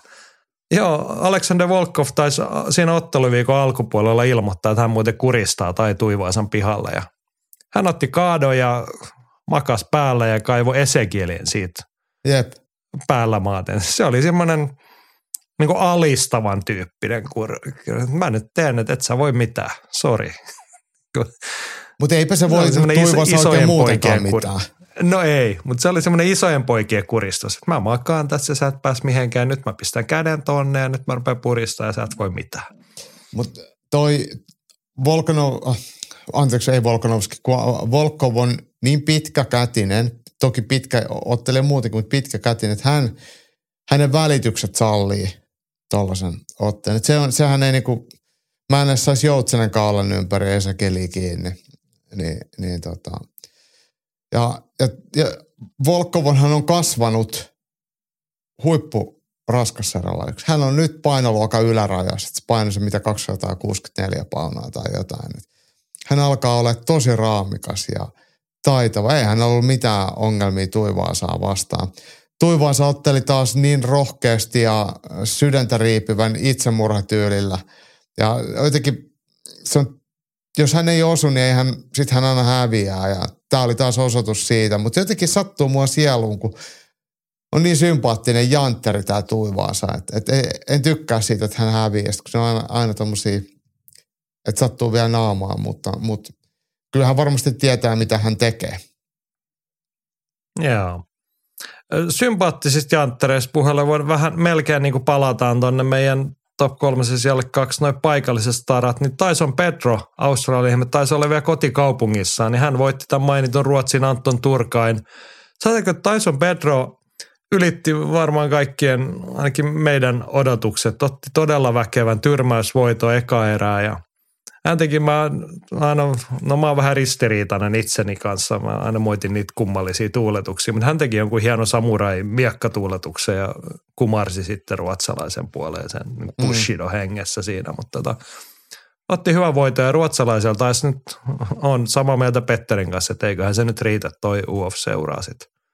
Se oli nopeasti käsitelty, että et aika tiiviiseen tahtiin sitten Turka on tässä otellut, että et, et ei, ei tosiaan tahdo, tahdon lähteä. Mä hei haluan vielä kehua toista aussia Justin Tafa vahvoilla viikselle nukuttu kivitalon kokoisen Austin Lane, joka on kyllä raskan sarjan karjuksi iso jätkä, niin, niin siellä oli hienoa pusua leukaa ja niillä viiksillä kehtaa lyödä. Meitsi, meitsi dikkaa. Ne ei ole mitkään semmoista ohuet korolan tuuna ja räkäjarrut, vaan ihan semmoista oikeat kalapuikat. Joo. Ja joo, kyllä Aussitkin ja paikalliset siellä sitten edukseen suurin osa. Jamie Malarkey ja Carlos Ulbergi ottivat myös voitot siinä. Mutta se UFCstä ja UFC 293. Nyt meidän tarvitsisi puhua Jaakko Lukkopainista vähän. No niin, mitä Koska se on? Mikko, Mikko Poutala peräänkuuluttaa, että Quintetistä olisi kiva kuulla. Siellä oli Santeri Lilius myös näyttämässä osaamistaan ja formaattinahan tuo on mielenkiin on aika nerokas. Masa totesi siihen perään, että Suomi Quintettiin tai Quintet Suomeen. Katsoitko mm. Quintettiä viikonloppuna? No en, en, en kattonut, en kattonut, mutta se jostain YouTubesta tai jostain, niin tuli jotenkin sitten niinku ton K1 kanssa jotenkin samaa, samalta kanavalta tai jotain. Siinä oli jotain sekoilua. Andy mulle laittoi sitten vielä viestinkin, mä olin silloin koirien kanssa ulkona. Mutta, mutta, Joo. tota, mutta tiedän kyllä kat- Quintetin, niin. niin. niin ja, ja, ja, ja sehän on joukkueen lukkopainikilpailu, mutta sä voit selittää ne säännöt, koska se on aika, siis se on kilpailutapa, mikä on tosi hieno. Joo, siis se on oikeasti kiinni. Siellä on siis viiden henkilön joukkueet ja sitten siellä on, oliko siellä niinku tyyli raskassarja ja kevytsarja. Kummallakin on niinku joukkueen yhteispainoraja. Et se oli, oliko se sitten, se oli niinku tyyli, jos mä nyt heitä hatusta, ei mulla tuossa auki, niin siinä raskaammassa sarjassa ne viisi ottelijaa saa yhteensä painaa joku 600 kiloa vai mitä se oli. Mm. Joo, se kevyemmässä sitten 340 kiloa tai jotain yhteensä. Mutta sitten siitä aloitetaan pari kerralla ja voittaja jatkaa.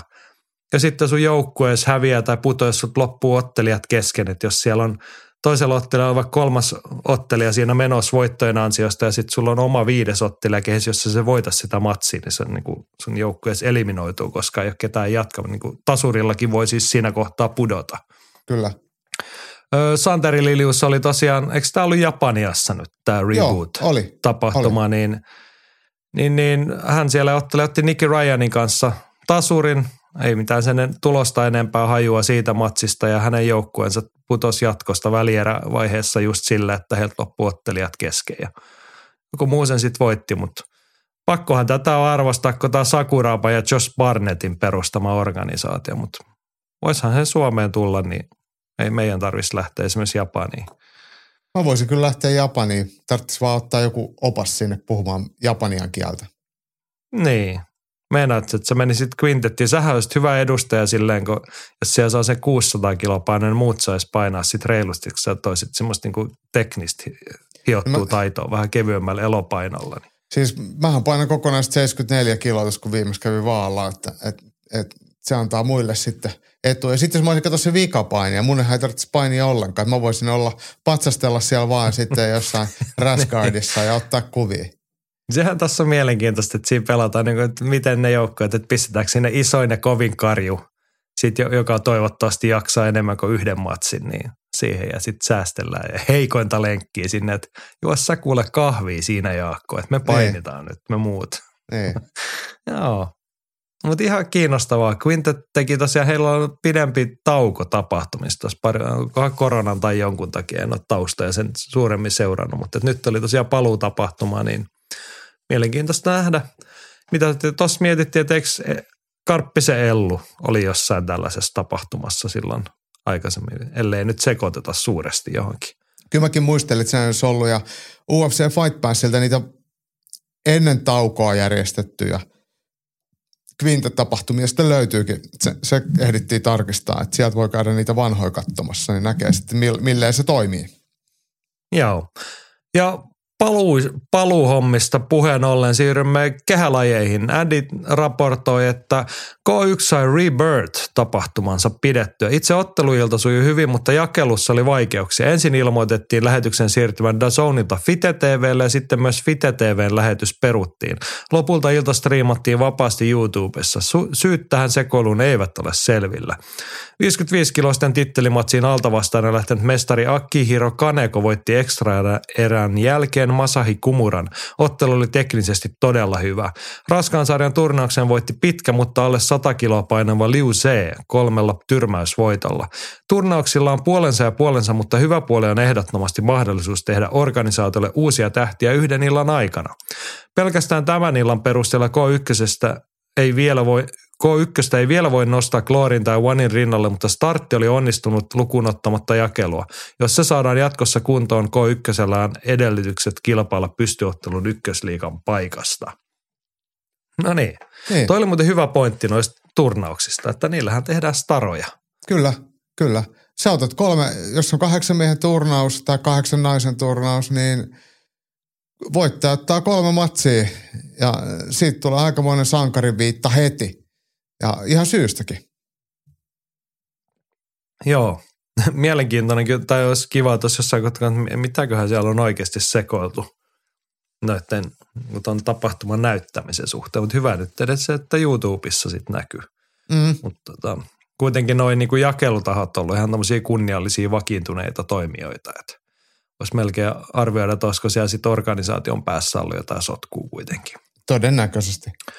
Joo, Andin raportin toinen osa samoilla maisemilla kuuluu näin, että ironisesti K1 uuden startin kanssa samana viikonloppuna useampi vanha K1-tähti oli buukattu muualle. Rotterdamnen World Seriesin pääottelussa Buakav sai vastaansa Yasuhiro Kidon. Kido kohtasi 10-15 vuotta sitten lähes kaikki K1 Maxin legendat lukuun ottavatta Buokavia. Ottelu oli varsin hyvätasoinen, etenkin siihen nähden, että ottelijoiden yhteisikä oli yli 80 vuotta. Kumpikaan ei ollut enää parhaiden päivänsä vedossa, mutta molemmat yhä korkean tason urheilijoita. Buokav vei matsia, mutta ei mitenkään ylivertaiset, kunnes kolmannessa erässä päät osuivat yhteen ja Kido sai valtavan vekin otsansa. Tuloksena oli antiklimaattisesti no contest. Glory 88 tapahtuman pääottelussa piti esiintyä itsensä Bader Harin, mutta vasta tapahtuman lopulla ilmoitettiin, että tämä ei ottelekaan. Syyksi hän ilmoitti Marokon maanjäristyksen. Illassa otteli kyllä useita muita marokkolaisia ja katastrofin uhreille pidettiin hiljainen hetki. Emme tietenkään voi tietää, onko Harilla esimerkiksi sukulaisia hädässä Marokossa, mutta miehen matsit eivät näytä koskaan suivan normaalisti. Kloorin pääotteluksi tuli siten Tiffany Van Soestin jäähyväisottelu, jossa hän puolusti 55-kiloisten titteliään marokkolaislähtöistä Sarah Mussa Dakia vastaan. Ottelu päättyi toisen erän puolimaissa Van Soestin hurjaan tyrmäykseen yläpotkulla ja puolustava mestari sai lopettaa uransa huipulla. Harvoin käy noin. Joo. Hienoa. No, pakko arvostaa sitä, että paitsi että näin kävi, että malttaa sitten lopettaa, mutta ilmeisesti se oli sitten niin kuin tarkoituksella päätetty jo aikaisemmin, mutta onhan se aina elähdyttävää, kun näin käy. Tuosta Badr Harista harmit. niin. Piti sanoa se, että et, et, toi mitä Andykin tuossa sanoi, että, Badr Harin ottelu tähän niiden ympärillä oleva, oleva meininki, niin se on harvoin ihan semmoista niinku just sitä, mille se näyttää, tai siellä on aina kaikkea sekavaa, niin, niin toki toi Marokon tilannehan on auttamatta on karmiva ja, ja paljon kuolleita ja voi olla, että siellä on ollut sitten hänellekin läheisiä, mutta mut myös Badr Harin meininki muuten on välillä aika kaoottista, niin, niin siellä on voinut olla jotain muutakin. En, en lähde osoittelemaan, mutta ymmärrän tuon Andin, Andin kommentin. Joo, mutta e- erikoista, joo. No ehkä siitäkin saamme lisätietoa jossain kohtaa, mutta paljonko se on nyt harmittaako, että nähnyt Badr Harin matsia? Eikö se nyt pitää ottaa se James Sweeney vastaan, niin ei harmita yhtään. Okei. Okay. No eikö sua harmita se, että sä oot nähnyt James McSweenin paluuta kehiin? Että... No joo. En mä oikein tiedä. Se, se, äh, äh, se on kuitenkin sen verran huonossa kunnossa ollut varmasti jo pitkään ja vanha kääpä. Niin sen ideahan oli olla uhrilahja Badr Harille, niin, niin, niin, niin. ehkä se oli parempi näin. Mutta on Joo. niin tylsä ajattelee, että niinku, et ihmiset tulee paikalle ostaa niitä lippuja ja sitten niinku illan aikana ilmoitetaan, että muuten päämatsia sitten ei olekaan. Että Mm. kiva kun tulitte ja rahat otettiin, mutta, mutta Badr Hari nyt ei ottelekaan. Siitähän kuitenkin kaikki haluaa katsoa. Et Joo, hän- ja tästä nyt juolahti hei mieleen se, mitä Andy spekuloi viime viikolla, että niinku matsin ainoa tarkoitus se, että Badr Hari saadaan voitolla mukaan mm. sinne joulukuun isoon, oliko se puolen miljoonan dollarin turnaukseen, niin alkaa Glorilla tulla kohta kiire saada Badr Hari ottelemaan. Tai, no tietty hänet voidaan ilman ottelemistakin sinne ottaa omaan turnauksen mukaan, jos siltä tuntuu, mutta et Kyllä. olisihan se pikkasen uskottavampaa, jos hänet saataisiin voittamaan joku matsi kerran kahdeksas vuodessa. Niin. Joo. Paljon ja pitkään ollaan puhuttu kamppailumaailman menneen viikonloppuasioita, mutta nyt me käännetään kyllä katse tulevaan. Ylilyönti ja viikon taistelu. Sehän on viikon taistelun aika. Tulevana viikonloppuna tapahtuu pikkasen erikoisia asioita. Las Vegasissa T-Mobile Arenalla iso UFC-ilta, mutta ei pay-per-view. Mutta tota, juhlan Mestaruusmatsi kunniaksi, kuitenkin. ku, niin, mestaruusmatsi Las Vegasissa isolla areenalla, ei pay-per-viewta, ihan Fight Night-ilta. Kuulostaa erikoiselta. Sitä se on, koska sitä tapahtuu harvoin, mutta onhan tässä toki muutakin erikoista. Tapahtuma järjestetään Meksikon itsenäisyyspäivänä. Ja mikä, silloin oli meksikonkielinen nimikin, onko se Noche UFC on juhlan nimi. Todetaan tässä kohtaa, että hyvää itsenäisyyspäivää Mehikon kansalle, että lahjaksi teiltä sitten viedään se viimeinenkin UFC-mestari pois. Tämä on Illan, se pääot, niin, illan illan narratiivi. pääottelu. Naisten kärpässarjan mestaruusottelu. Alexa Grasso vastaa Valentina Sevchenko järjestys numero kaksi, eli u- uusinta ottelu. Kuten Tex Willerissa sanottaisiin sangre y muerte. Veri ja kuolema. Tätä En nyt puhua kenellekään kuolemaa, mutta tota, kyllähän siinä nyt sit, siitä lähdetään, että jää tämä meksikolaismestarin aikakausi pikkasen lyhyeksi. Vai jääkö? No kyllä mä oon sitä mieltä, että Alexa Grasso, vaikka hän on siis hieno ottelija ja hyvä urheilija ja voitti edellisen kohtaamisen ehkä vähän yllättäen, mutta kuitenkin ansaitusti sillä hetkellä, niin, niin Salama ei lyö kahta kertaa samaan paikkaan ja Valentina Shevchenko korjaa omansa.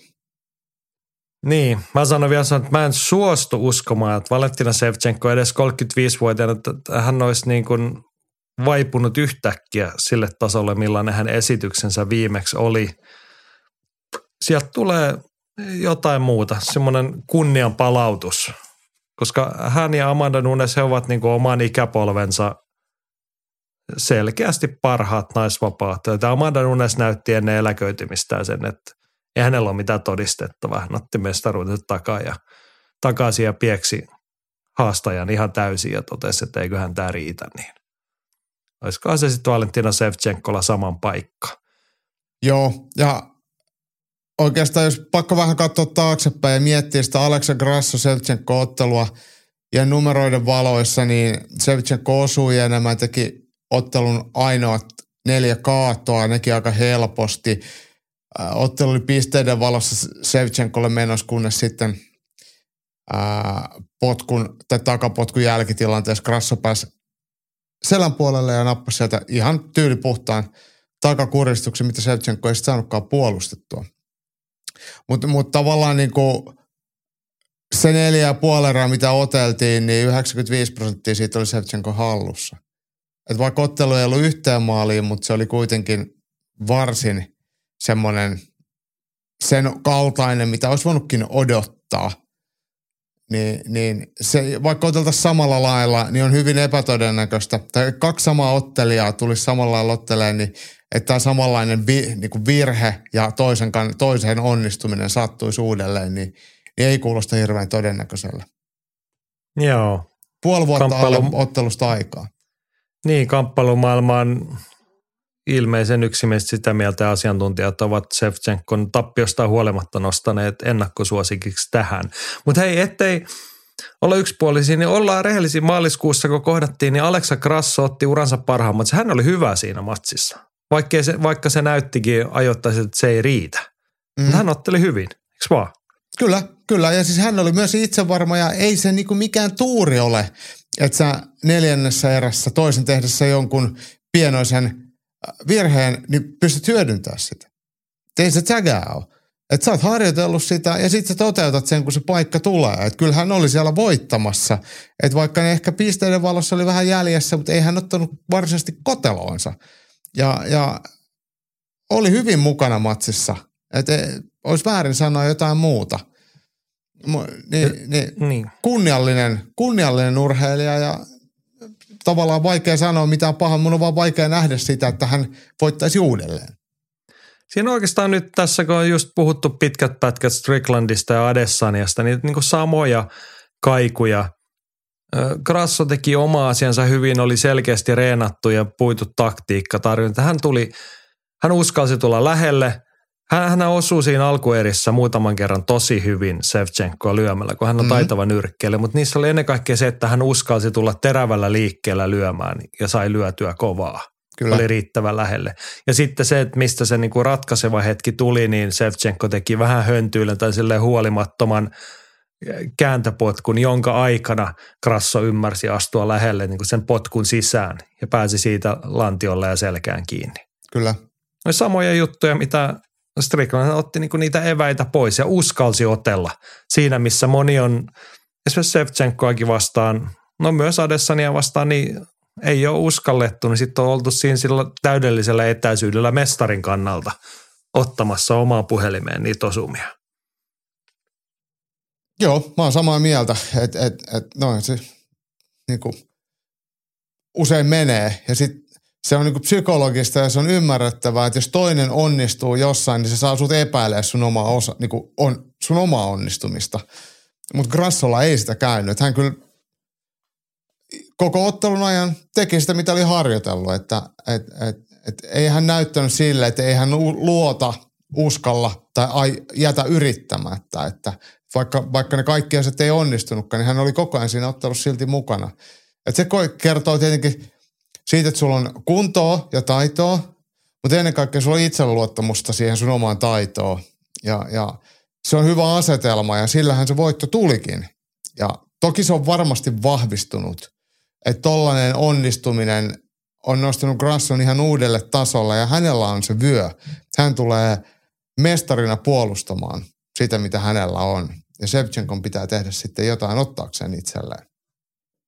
Joo, huono uutinen meksikolaismestarin kannalta, että toista kertaa hän ei varmasti pääse yllättämään Sevchenko, joka ei nyt sano, että oli ylimielinen tai huonosti valmistautunut, mutta ehkä oli niinku tuudittautunut siihen omaan vahvuuteensa, että hommat hoituu ihan vaan perusrutiinilla. Semmoinen turvallisuuden Krasso- tunne. Niin, mutta nythän on varma, mä uskallan niinku luvata globaalisti tässä, että Valentina Sevchenko, mm, mä povaan, että hän on todellakin valmis tähän. Et jos Alexa Grasso nyt onnistuu yllättämään jollain tavalla Sevchenko, niin sitten hän on puolessa vuodessa kehittynyt uudelle levelille ottelijana. Hänen pitää pystyä esittämään jotain uutta, mitä hän ei ole aikaisemmin tehnyt. On samaa mieltä ja sekin kelpaa mulle. Mua ei silleen haittaa, että Alexa Grassosta tulisi äh, paras naisvapaaottelija ikinä tai paras vapaaottelija ikinä. Ei Se, se ei ole mitään multa pois. Se on hi- itse Grasso on todella miellyttävän oloinen ja sympaattisen oloinen ää, gimma. Et, et, et kaikkea hyvää hänellekin toivon. Et, et, mä vaan usko siihen, että se riittää t- nyt lauantaina. Niin. No mennään hei siihen tekniseen. Tuossa jo sivuttiin sitä, mitä Krasso teki hyvin. Hän uskalsi tulla ottelemaan, hän uskalsi tulla terävällä liikkeelle lähelle lyömään. Valentina Sevchenkosta me ollaan monesti puhuttu, hän on ihan niinku ma- maailman kärkeä kaikki pa- naisten painoluokat huomenna siitä, että mi- minkä laatuinen pystyy ottelemaan. Hän on tietysti monenkokertainen tai nyrkkeily maailmanmestari, sitä ja tätä. Niin voisin uskaltaa arvata, että hänellä on joku vastine siihen Krasson viime kertaisen esitykseen. Niin mitä sä arvelet? Miten Sevchenko vastaa siihen?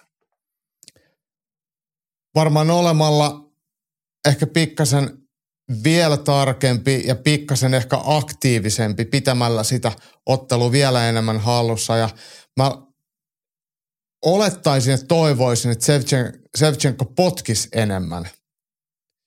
Ja vaikka, vaikka se edellinen ottelu pot, päättyi se takapotkulla jälkitilanteeseen, mutta mut ei tarvitse tehdä takapotkua, mutta hän osui ihan hyvin potkuilla ja kun potkii käsille, niin toisen on vaikea lyödä. Ja Alexa Grasson syömähammassa ne hy- hyvät ja nopeat lyönnit. Et ihan semmoisia perusjuttuja, mitä Valentina Sevchenko osaa, niin hän ehkä jätti mun mielestä viimeksi tekemättä.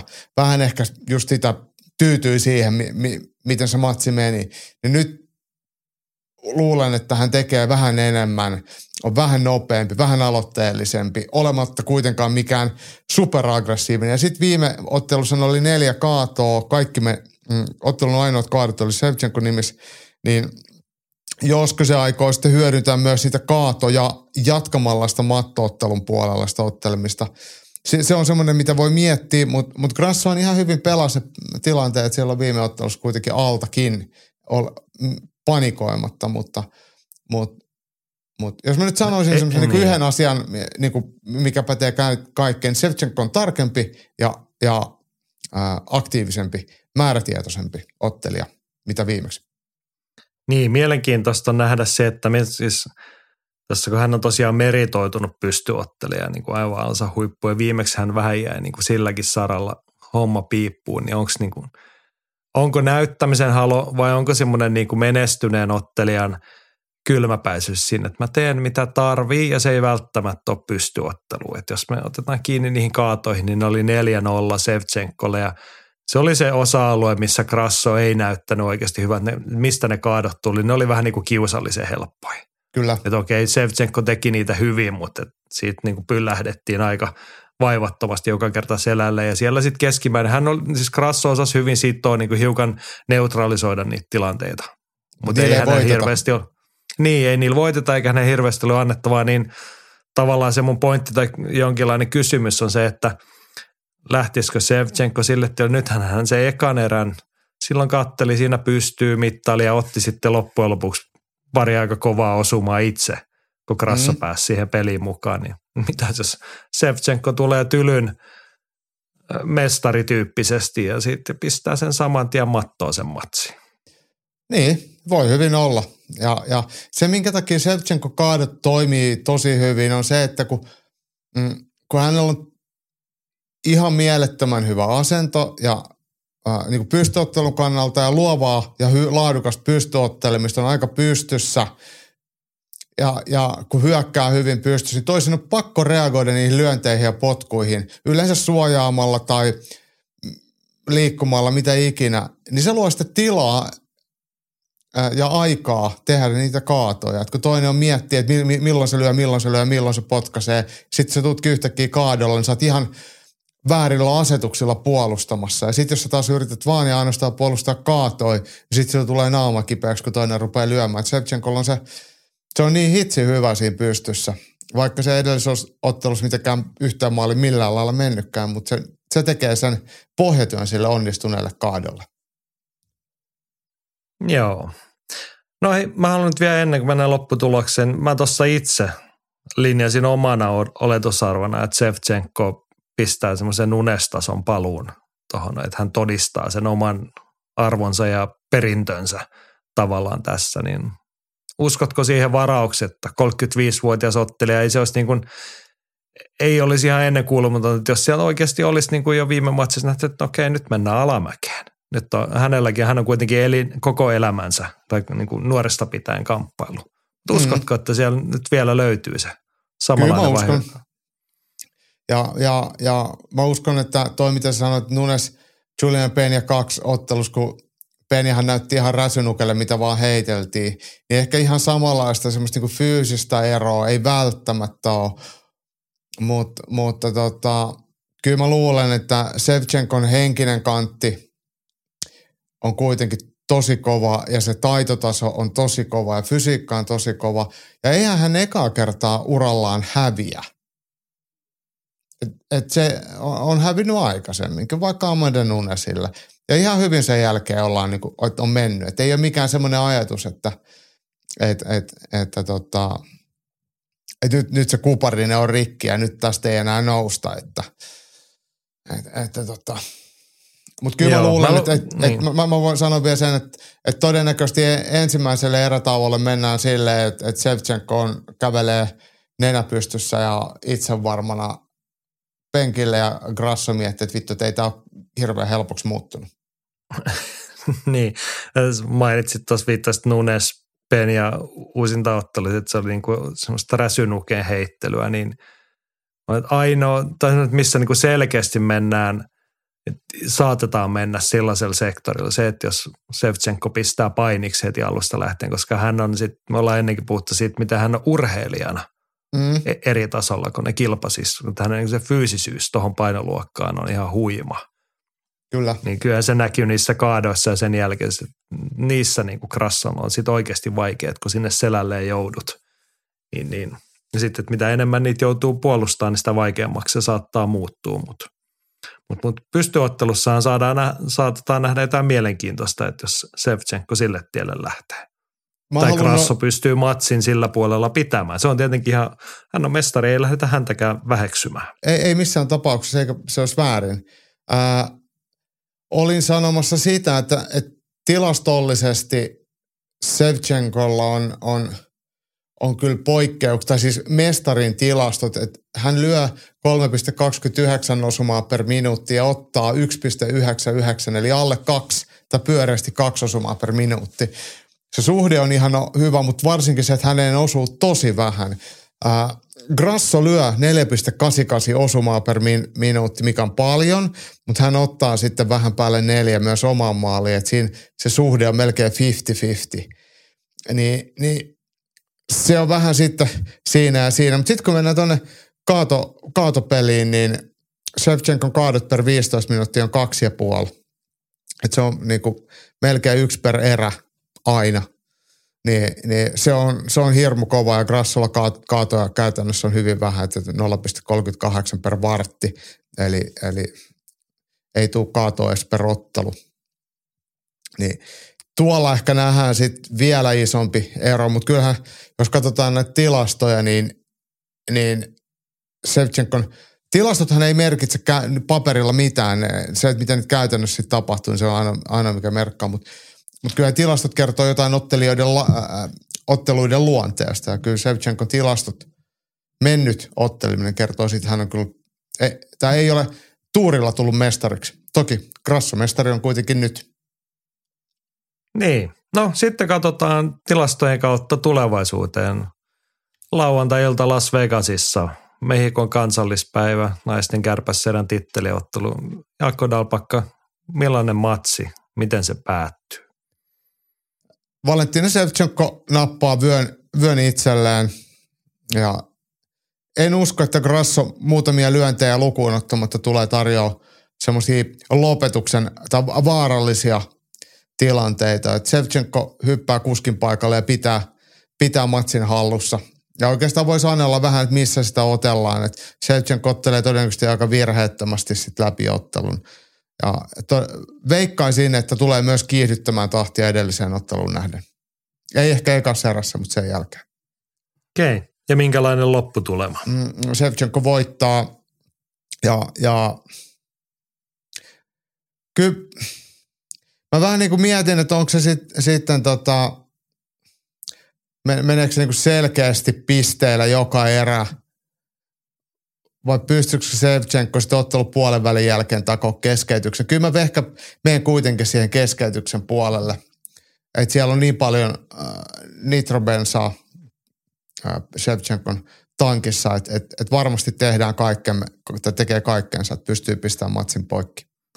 No mä oon samaa ja eri mieltä. Mä näen kaksi vaihtoehtoa. Toinen on se niin kuin periaatteessa täsmälleen sama, mitä Nunes teki Penialle, että semmoinen äärimmäisen fokusoitunut, äärimmäisen huolellinen esitys, joka jo, johtaa semmoiseen pitkäkestoiseen ylivoimaisuuteen. Siis sehän oli se Nunesin jäähyäismatsi niin sen odotusta, että no milloin se laittaa tämän poikki. Mm. Se ei niin kuin ottanut, niin ehkä jätti sen viimeisen kaasupolkimen painalluksen väliin.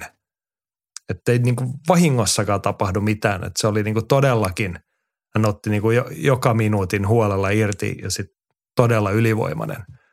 Niin mä luulen, että Sevchenko saattaa lähteä tuon samaan äärimmäisen fokusoitunut 25 minuuttia. Ja sitten ei kellään jää mitään noku, nokan koputtamista, vaikka mentäisi pisteelle. Tai sitten, ja tuohon liittyen se, että niin pystyottelussa on se, missä hänen täytyy olla tarkkana, niin se ehkä pitää sen tasaisena, mutta että jos mennään painisaralle, niin sitten Sevchenko voittaa ekan kolme erää aikana. Oho, Koska siellä, oho. siellä hän pystyy niin kuin oikeasti sen fyysisyyden, että jos hän niin kuin puristaa krassosta mehut pihalle, niin sen jälkeen sieltä löytyy kyllä, eikä se välttämättä tule lyömällä. Hän on sen osoittanut, että hän on oikeasti todella hyvä sitten painimaankin sen fyysisyytensä ansiosta. Jep, Julian Peniäkin jäi suoraan käsilukkoon. Mm. Joo, mutta tällaista tämä on siis UFC Fight Nightin pääottelu. Tuossa on muuten mielenkiintoinen kysymys Seppäsen Mikalta, jos tässä saadaan arviokin matsista. Milloinkohan viimeksi UFC-titteli on ratkaistu tavallisessa UFC-illassa, eli ei numerokortilla tai PPVssä? Ihan nopeasti en googlaamalla löytänyt. Sevchenkolta voi odottaa ylikävelyä, mutta voiko hänen kärpässarjan auransa olla nyt tuhoutunut? Ja Valentina onkin jatkossa vain tavallinen kuolevainen. Kannattaako Krasson lähteä identtisellä taktiikalla vai mitä pitäisi muuttaa, että yllätys toteutuisi? No mä sanoisin, että Krasson kannattaisi jotain yrittää muuttaa, jotta hän pääsisi kuskin paikalle taas. Mutta että... Olla aktiivisempi pystys. Niin. Joo, mutta toi, toi oli hyvä kysymys Mikalta, että milloin on viimeksi UFC-titteli ratkaistu jossain muualla kuin UFC, siis pay-per-view-illassa. Tunnustan suoraan, en jaksanut ruveta käymään läpi kaikkia listaa UFC-tapahtumista. Sanoisin, että siinä on kaksi vaihtoehtoa – joko joku näistä viime, tai ei ihan viime vuosilta, mutta naisten UFC-mestaruuksia on jaettu tuffifinaalin kautta. Kyllä. Tyyliin Niko Montano ja oli Karla Esparsa. No ei se, se itse asiassa Esparsa, mutta Niko Montano se saattoi olla. Tai sitten äh, Joana Jedrzejczyk, Juliana, Pe- ei vaan mikä se oli? Jessica Penne. Penne. Jessica Penne. Berliinissä 2016, 17 joskus sillä paikkeella. Niin kuin matsin muistaa elävästi, koska, tai no ei se ollut matsi, kun se oli pahoinpitely. Se oli niin todella rumasti yhteen maaliin. Mutta se, se, oli ihan tavallinen Euroopan tason fight night, mihin oli sitten tota noin laitettu mestaruusottelu. Se oli silloinkin pikkasen poikkeuksellista. Jäänyt mieleen myös sen takia, sen lisäksi, että olin paikan päällä, mutta tota, mutta ei ihan vähän aikaa ole kyllä tapahtunut. On noin sitten nämä poikkeustapaukset, kun Leon Edwards, Michael Bisping ovat Englannissa puolustaneet mestaruutta, niin niihinkin on kuitenkin sitten saatu numerokortin arvo. Jep. Joo. Sillasta. Se on siis ton Fight Nightin pääottelu. Otetaan stärppejä. Kerro sinä ensin. No mä otan toisen pääottelun. Ja mä olisin ottanut tämän, vaikka olisi ollut esiottelu ja ekaottelu. Kevin Holland vastaan Jack Della Maddalena. Aussiotteli. Ja Maddalenahan piti tuosta taannoin otella, mutta sitten vastustajat tippui pois kortilta. Mä en muista montako siitä, kolmeko siitä jäi sitten ja ottelu siirtyi tänne ja Kevin Holland sen nappas. Selkeä tasonnosto Maddalenalle ja, ja Hollandille taas tiiviiseen tahtiin matsei. Takuu varmaa tykitystä. Pidän suuresti. Otetaan ennen kuin mä kysyn vielä lopputulossa, niin tähän on tullut useampi kommentti. Henry tuulettelee, että Kevin Hollandin title run jatkuu. Herran rankin 8 ja vastus Aussi Jack Madalena numero 13. Hyvä matsi ja varmasti viihdyttävä. Nyt kärsii Madalena ekan tappion UFCn leivissä. Näen, että Holland napsii pistevoiton liki 20 sentin ulottuvuusedun turvin. Ensi vuonna sitten titteliin. Mäkisen Tero eri mieltä, Madalena voittaa. Hyvä niin, Holland on jo raiskattu Chimaevin toimesta. Aina hienoa, kun UFC-tappioton menee eteenpäin. Ja Seppäsen Mikalta vielä, että herkullinen matsi. Della Maddalenan edellinen ottelu Basil Hafesia vastaan oli haparoiva, joten nyt on iso näytön paikka. Sekä Holland että JDM osaavat olla helkutin viihdyttäviä ottelijoita, joten tiukka ilotulitus on tilauksessa. Tuossa oli mielenkiintoinen nosto toi ehkä merkittävin niin kuin yksittäinen etu tässä matsissa on toi ulottuvuus. Mm. Kevin Holland 81 tuumaa siipiväliin ja Joo, hän on laiminlyönyt sitä jatkuvasti. Ei käyttää tosi huonosti ulottuvuutta. Niin, tähän olin just tulossa. Hänellä on pituus ja ulottuvuus etu, mutta pystyykö hän sitä hyödyntämään? No varmasti yrittää ja olisi syytä yrittääkin. Ja sitten Jack Della Maddalena, hän on erikoinen tyyli. Tai ei se ehkä ole erikoinen, mutta, mutta hän lyö todella, todella tarkasti osumia ja painavasti. Ja hän katsoo poikkeuksellisen hyvin, mihin kätensä laittaa. Tai ne lyönnit laittaa. Et se ei näytä nopealle eikä se näytä räjähtävälle, mutta jälki on tosi raju. Ja, ja siitä, siitä myös kertoo se, että lyöntejä 7,27 maalia per minuutti. Mm, se on niin. Justin Gatesin sektorin lukema, niin. toi plus seitsemän. Toi kuitenkin matseja alkaa hänelläkin olla sitten jo useampia tuolla, että ei ihan pelkkää tilastoharhaa muutamasta tyrmäyksestä. Niin ja siellä on ihan oikeita ottelijoita. Vaikka toi Hafes sitten tuli niinku, se, se oli ihan varmaan vaikea tilanne, kun joutui vetämään useampaan otteeseen painoa ilman matsia ja sitten lopulta kun sai matsin, niin, niin alkoi olla varmaan aika kuivilla keho, mutta anyway, se ei ollut hyvä matsi, voitto siitä, mutta sitten sit edelliset – siellä on ollut ihan, ihan kelpo ottelijoita, että siellä on kyllä tehty ihan hyvää, hyvää jälkeä. Mutta Hollandihan on myös itse aktiivinen ottelija ja uskaltaa otella. Niin, niin ketä sitä ilotulitusta sitten petas, niin helppo olla samaa mieltä. Niin, no, mutta mit, mitä sä povaat lopputuloksesta? No, tämän... Aussi voittaa no. tyrmäyksellä. Joo. Kelpaako? Kelpaa. Mä jään niin ma- makustelemaan tätä, että kel- kelpaako tai me olenko samaa mieltä vai eri mieltä. Kyllä mä, kyllä mä luulen kanssa, että käy näin. Kevin Holland on, hän on niin epätoinen, vähän epävarma. Hän parhaimmillaan älyttömän hyvä. Mutta Jack Madalena, hän on sitten sellainen, että voi niinku tapahtua. Ja sitten on kaunis tota, nenä. No sekin, sekin vielä. Mutta tota, kyllä me ollaan nyt Maddalena hypejunassa tässä. Ollaan. Joo. Ja pulis. Mun nosto. Otetaan matsi, josta Mika oli tähänkin kommentoinut, sanoi, että mitään järkevää sanottavaa mulla ei tästä ole, mutta toivottavasti ylilöinnin kundit osaavat heittää analyysiä. Katso matsin joka tapauksessa. No hyvä katsoa. Tämä on nimittäin illan avausottelu kello 02 sunnuntain puolella.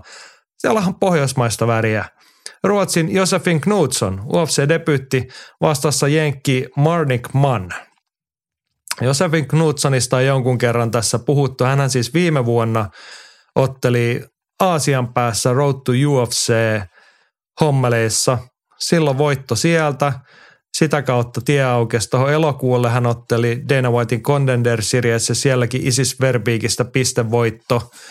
Jotkut oli sitä mieltä, että olisi silloin jo saanut sopimuksen saada kouraansa, mutta ei tullut, mutta et eipä taas nyt montaa viikkoa ole mennyt. Kuukausi sitten oli toi matsi ja nyt on UFC-debyytti sitten, mm. vaikkei silloin, siis nehän aina sen Contender illan päätteeksi Dana White teatraalisesti julistaa, että ketkä ottelijoista hän kruunaa UFC-ottelijoiksi, mutta Josefin Knudson sai sitten seuraavana päivänä tai seuraavalla viikolla viestiä. Näin ne niin. hommat, hei kuulkaa toimii.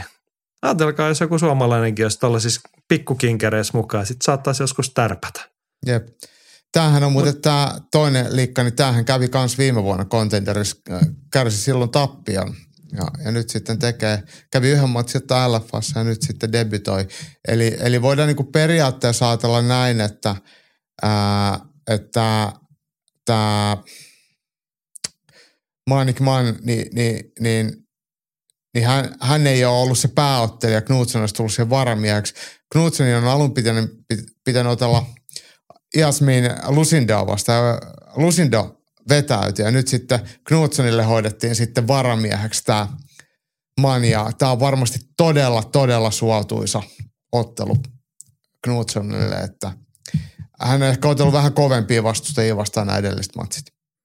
Joo, to, toki Man on LFAssa otellut kolme matsia, kolme voittoa, että eihän vaikkei kummallakaan toisella ruotsalaisen 6-0 lista, tällä 6-1 lista, niin mikä on mikään älyttömän kokenut on, ainakaan vapaattelun saralla. Mutta tota, olen samaa mieltä.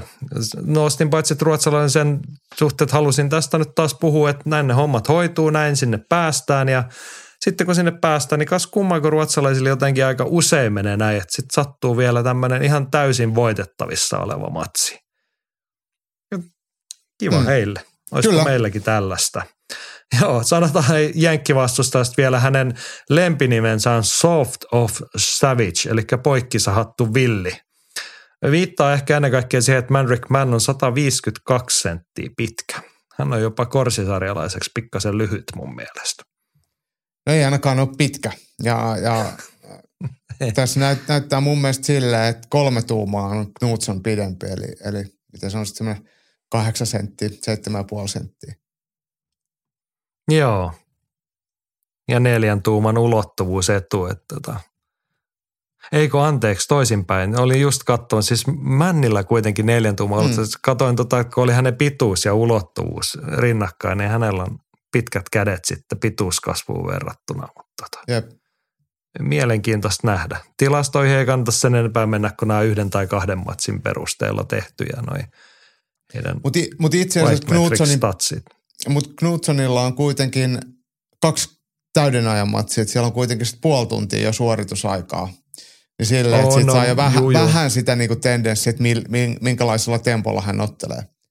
Kyllä, Et kyllä. Mutta ei se oikein niinku- keskeytyksellä. Niinku, niin, mutta ei oikein nouse esiin mitään noista lukemista vielä, mitä nyt kahden matsin perusteella viittisi sen enempää analysoida, mutta tota, mielenkiintoinen tulokas. Aina me liputamme pohjoismaisten puolesta ja sitten tässä se olennaisin pointti on se, että kun ruotsalainen illan avausottelussa, niin koko iltahan on meille sitten Viaplaylla nähtävissä. Hmm. Haluatko nostaa jotain muuta matsia vielä ottelukortilta ihan mainintana esiin? No ensinnäkin siellä on, oliko kuusi meksikolaista, ainakin lippujen valossa, ja sitten vielä tämä, kenen olisi voinut ma- mainita, tämä Raul Rosas, tämä Hosas, kun se sitten pitää sanoa, en ole nyt ihan varma, miten espanjan kielellä tämä menisi, mutta hän kuitenkin nuori ottelee 18-vuotias kohtaa Terence Mitchellin. Ää, Rosas tuli edelliskesän kontenderin kautta. Eikö se ollut niin, että hän otti ensimmäisen tappionsa listalle edellismatsissa kyllä Christi, Christian Rodriguezin vastaan ja nyt kohtaa Terence Mitchellin. Mitchell nähtiin ihan hetki, hetki aikaa sitten Etelä-Afrikan Cameron Saimania vastaan ja Mitchellkin kärsi tappion. Eli kaksi nuorta kääpiösarjalaista tappio niskassaan toisiaan vastassa. Joo, mä nostan vielä tätä Tracy Cortez Amerikan lipualla Phoenixista kotoisin, mutta eikö hänkin ole kuitenkin sitten vähintään niin kuin sukujuuri siellä ja ainakin somessa tuntuu vetävän semmoista murretta, että e-, enemmän muuta puhuu siellä kuin pätkillään kuin Englantia. Ottaa Jasmin Yasudaviusta vastaan kanadalaista. Ihan hyvä naisten mm. kärpässarjan matsi. Ja Cortesissa mielenkiintoista tietysti, että melkein puolentoista vuoden ottelutauolta palaa, niin Jep. se vähän kiinnostelee. Joo, tällainen sirkus tarjolla. Siellä siis UFC Fight Nightin pääottelussa panoksena naisten kärpässarjan titteli.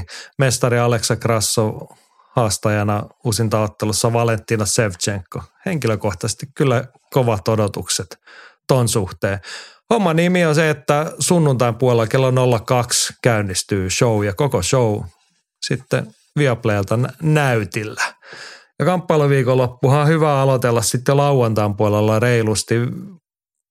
Todetaan lyhyesti, että lauantain illalla kello 20 KSV 86. Vroklavista Puolasta löytyy sellainen tapahtuma. Aika vähissä oli tutut nimet tässä. Viktor Pesta, entinen osa, mutta muuten on sitten enemmän tai vähemmän vieraita. Vieraita puolalaisnimiä. Toki siellä on miesten kääpiösarja tittelimatsi. Viklas vastaan Brysbys ottelevat. En tiedä mitä ei. Mutta Joo, kattokaa. ei- niin. KSVtä uskaltaa aina suun, suositella. Jos puolalaisten nimistä poistettaisiin konsonantit, niin sinne ei jäisi yhtään kirjainta. No jäisi sinne pari yytä tuohon toisenkin jätkän sukunimeen. Sittenhän olisi Sebastian Y. niin. Nyt siinä on kymmenen kirjainta. Niin. Olisiko, nehän voisi ottaa niinku lempinimiä tuolla tol metodilla. Joo. Aika toimiva. Selostajat vois kiittää. No mut hei, lauantai-iltana samaan aikaan iltakasilta Dazonilla Tsekki-organisaatio Octagon 46 on illan numero Saksassa tällä kertaa heidän Euroopan valloituksensa jatkuu. Ja tuossa ehkä huomioarvosta se, että ottelu illassa käydään, toi, ollaan paljon puhuttu siitä heidän, oliko se nyt miljoonan euron Joo, Game Changer turnaus, niin siellä on välisarjan ne välierät. Tästäkin aikaisemmin jo puhuttiin. Makvan Amirkaanin hän teki tuossa kesällä tai kävi ilmi, että hän on tehnyt sopimuksen siellä alkamaisillaan olevaan kevytsarjan vastaavaan 16 ottelijan turnaukseen, niin toi keväällä alkanut välisarjan turnaus on nyt loppuvaiheessa välierissä vastakkain Tsekki David Kosma vastaan Bojan Velikovic, UFC-nimi siis hän, ja toisessa matsissa Tanskan Louis Klisman vastaan Andreas Mihalidis. Kreikan mies on kanssa entinen UFC-nimi, niin tätä kannattaa seurailla ihan, jos kiinnostelee, niin siltä kantilta, että minkäköhänlaista meininkiä sieltä on Makvanille tiedossa vastaan. En ole ainakaan itse vieläkään törmännyt, että olisi mitään julkistettu, että ketä siellä muita ottelee ja milloin se on sitten tarkalleen ottaen alkamassa, mutta ehkä viikonloppuna jo tuon iltama yhteydessä jotain saattaa olla jo tietoa valua. Mun mielestä yksi semmoinen huomioon arvoinen asia tästä Octagonin tapahtumista on se, että he on kasvavassa määrin niin lisännyt, lisännyt tapahtumiaan Saksan maalle. Että he on ollut siellä nyt tämän vuoden aikana, niin ne on ollut helmikuussa, kesäkuussa ja nyt sitten syyskuussa. Se ehtii sitten vielä marraskuussakin. Menee, eli ne, ne, neljä, neljä tapahtumaa Saksassa, eli, eli se ei tosiaankaan ole enää pelkästään Tsekeissä. Ja sitten Briteissä nähdään ne myös Slovakiassa, niin, niin hyvää duunia Octagonilta. Kyllä, ja siis kun ollaan UFCn kohdalla puhuttu, UFC jonkun kerran tuossa viime vuosikymmenellä koittanut siis Berliinissä ja Hampurissa käydä, ei se oikein lähtenyt eikä löytynyt noita nimiä, niin tekeekö Octagon nyt saman, mitä he on tehnyt tsekkiottelijoille, että niitä on noussut esiin ja alkaa isompiinkin kehin puskee. Täällä on esimerkiksi pääkortilla löytyy Mohamed Grabinski, tuttu eurooppalaisnimi Christian Jungwirth. Sitten on illan pääotteluna on naisten korsisarjan mestaruusmatsi. Siellä on Saksan Katariina Dalista vastaan Aussi Jasinta Austin. Kyllä. Niin, niin. Ja, mutta toi on siis Dazonilla iltakasilta. Jos sellaista tykkää katsella, niin suosittelemme lämpimästi sitäkin. Näin. Ja siis hmm. UFC Fight Night Las Vegasista Krasso Sevchenko, meidän viikon taistelu sunnuntai aamujen puolella kello 02. Viaplay näyttää alusta lähtien. Ekassa matsissa Ruotsin Josefin Knutsson tekee UFC-debyttinsä. Näillä eväin me katsellaan vielä Kamppailukansan radion pariin. Ylilyönti podcast. Kamppailukansan radio. Kappalokansan radiossahan riittää kaikenlaista kiinnostavaa jälleen, kun täältä saadaan vaan postiosion kirjeet esiin. Masa nostaa mielenkiintoisia asiaa esiin. Kai Karar on palannut parrasvaloihin. Tällä kertaa podcastin muodossa. Oho, tein sen taas. Podcasti on ekan jakson perusteella pirun mielenkiintoinen. Siinä Kai kertoo Aisaparinsa kanssa rankoista taustoistaan. Matsin voittaminen on pientä siihen verrattuna, mitä herrat on selättänyt. Joo, Masalla oli, taisi olla tuossa linkkikin. YouTubesta löytyy siis tämän videopodcastin nimi on Oho, tein sen taas. Kai Karar, siis entinen suomalainen vapaaottelija. Ja sitten oli toinen herra, nyt pahoittelen, hänen nimensä unohtu, mutta tota herrat puhuu päihteistä, päihteiden käytöstä ja päihteettömyydestä. Ja siinähän oli tuossa, mitä pätkiä siinä tsekkailin, niin eka jakson paljastus ainakin minulle sen, että Kai Karar kertoo hyvin avoimesti omasta aiemmasta päihdetaustastaan nuorena ollut mennyt ilmeisen kovaa ja aika vaarallisten aineiden kanssa touhuttu. Mutta nyt iloinen juttu on tietysti se, että siinä hän kertoo, että olisi se 21 vuotta ja viisi kuukautta, mitä hän on nyt ollut kokonaan päihteettömänä. Tekee ilmeisesti tällä alalla töitä nykyään, auttaa muita ihmisiä siinä saralla, mutta todella painavaa, painavan olosta puhetta siellä ja niin, tärkeästä ja asiasta tietenkin. Niin, todella arvokasta työtä, jota on helppo arvostaa. Että kyllä päihteet on päihteitä. Että ne vie äkkiä mennessään ja hienoa, että ensinnäkin Karar on päässyt niistä eroon ja auttaa sitten muitakin elämän syrjään kiinni. Että se enemmän kuin arvostan. Joo, se kaikkein arvokkaan asiahan ei ole se, että ihminen saa purettua tuota omaa lastiaan tuossa, vaan se vertaistuki. Niin kuin siitä, joku siellä jo kommenteissa – kiittelikin, että ne ihmiset, ketkä on nyt siinä tilanteessa, että yrittää kamppailla niin tollaisista ongelmista eroon, niin toi on aivan, sitä ei niin kuin kukaan muu kuin saman läpikäynyt pysty tarjoamaan sellaista tukea ja miten arvokasta se, että joku kertoo sen kokemuksensa, että hei, tämä on mahdollista ja mä tein sen. Ja tavallaan se viesti, että sinäkin pystyt siihen, niin nostamme valtavan korkealle meidän virtuaalisia hattuja Kai Kararille ja tsemppiä tuohon projektiin. Toivottavasti sitä riittää ja menestystä sillä saralla. Jes, Rantase Petrillä on taas nyrkkeilymiehenä ihan pikkasen harmitusta ammattinyrkkeilyn tilasta. Ihan syystä hei, ihan syystä. No joo. Petri kertoo, että meillä on nyrkkeilyn raskaansarjan mestari, joka julkisesti sanoo, ettei viralliset haastajat tai muut kiinnosta, vaan haluaa otella rahasta toisen lajin isoja nimiä vastaan. Jos KO-liitolla olisi minkäänlaista selkärankaa, niin mieheltä vietäisiin vyö, eikö niin? No joo, niin. mutta eihän se Petri Kyllä se on siis VBC-liitosta. Niin, mutta eihän se Petri näin mene ammattinyrkkeilyssä. VBC-liitto korjaa rahat tosta noista omat sanktiointimaksunsa noissakin otteluissa. Nehän tekee bisnestä. Et niillähän se niin. loppujen lopuksi ihan sama. Sitten ne voi ja antaa sit... jonkun silvervyön tai tehdä jonkun minkä lievyön. Nythän tässäkin on Tyson Furyn ja Francis Ganuun ottelun, vaikka VBC-liiton virallinen raskaansarjavyö ei ole pelissä, mikä on siis Tyson Furyn hallussa, niin VBC-liitto tarjoaa tämmöisen VBC Riyadh-vyön, mikä on sitten ottelun, ottelun panoksena. Tälleenhän niitä vöitä tehdään. Ja mä en siis mikä, ole... mikä vyö? No Riyadh on siis kaupunki, missä Saudeissa nämä ottelee. Niin, niin sen, sen kunniaksi sitten – BBC tarjoaa tämmöisen. Sitä esiteltiin isosti tuossa lehdissä löytyy aina uusia ulottuvuuksia näihin parsseihin. Mutta tota, siis, joo. Jättääkö sen verran... nyrkkeily yllättämättä sua koskaan? Ei, aina löytyy jotain. Siis tähän virkistävää, Petri, että löytyy näitä uusia ulottuvuuksia. Mä totean vaan, että sehän olisi niin VBCllä paljon huonompaa bisnestä, että ne niin heittäisi Tyson Furylle, että emme haluta saa mestariksi ja sitten se menisi vaikka Eddie Hearnin iltaan – ottelemaan jostain muusta vyöstä iso tilipäivää tekemään, niin, ja heiltä jäisi se oma siivunsa saamatta silloin.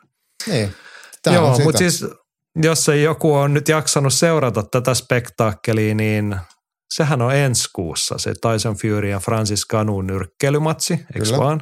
Joo. Jossain siellä aavikolla. Sa- Riyadissa, Saudi-Arabiassa.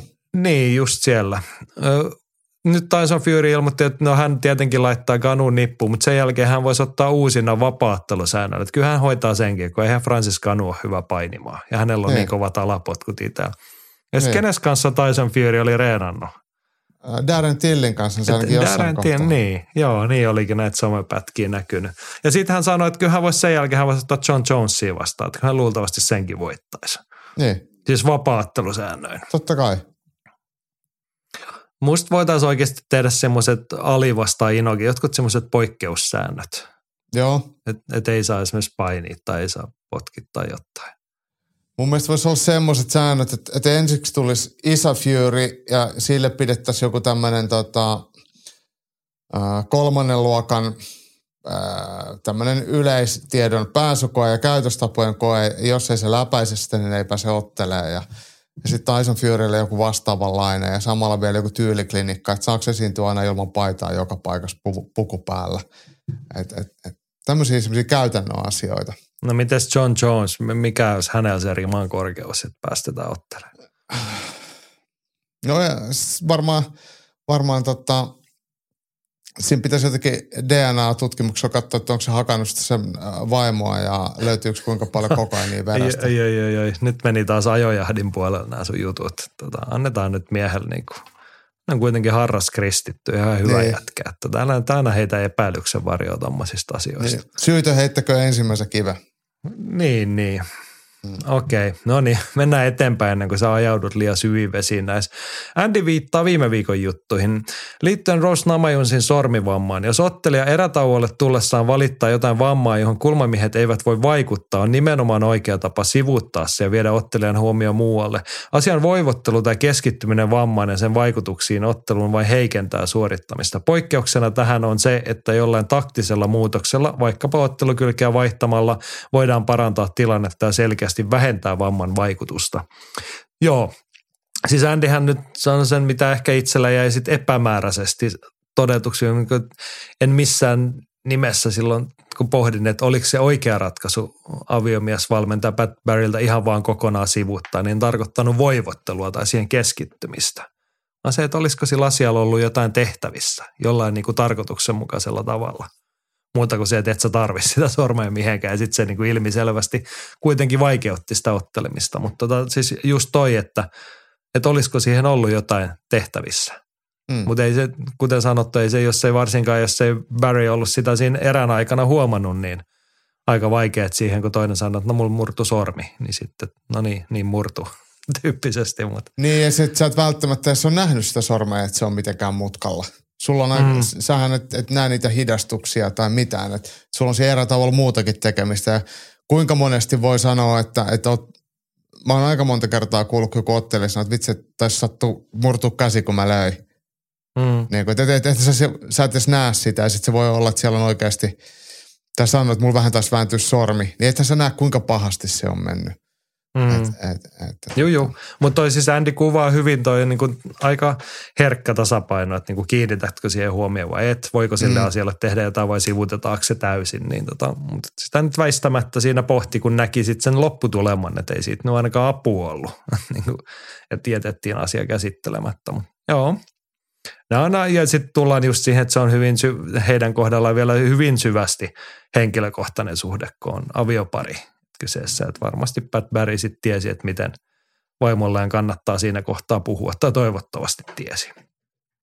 Mutta mielenkiintoinen asia joka tapauksessa. kyllä. Joo, eteenpäin. Hannosen Jimi oli pistänyt muitakin kommentteja. Sitten hän pisti, että UFC-tapahtumat top kolme.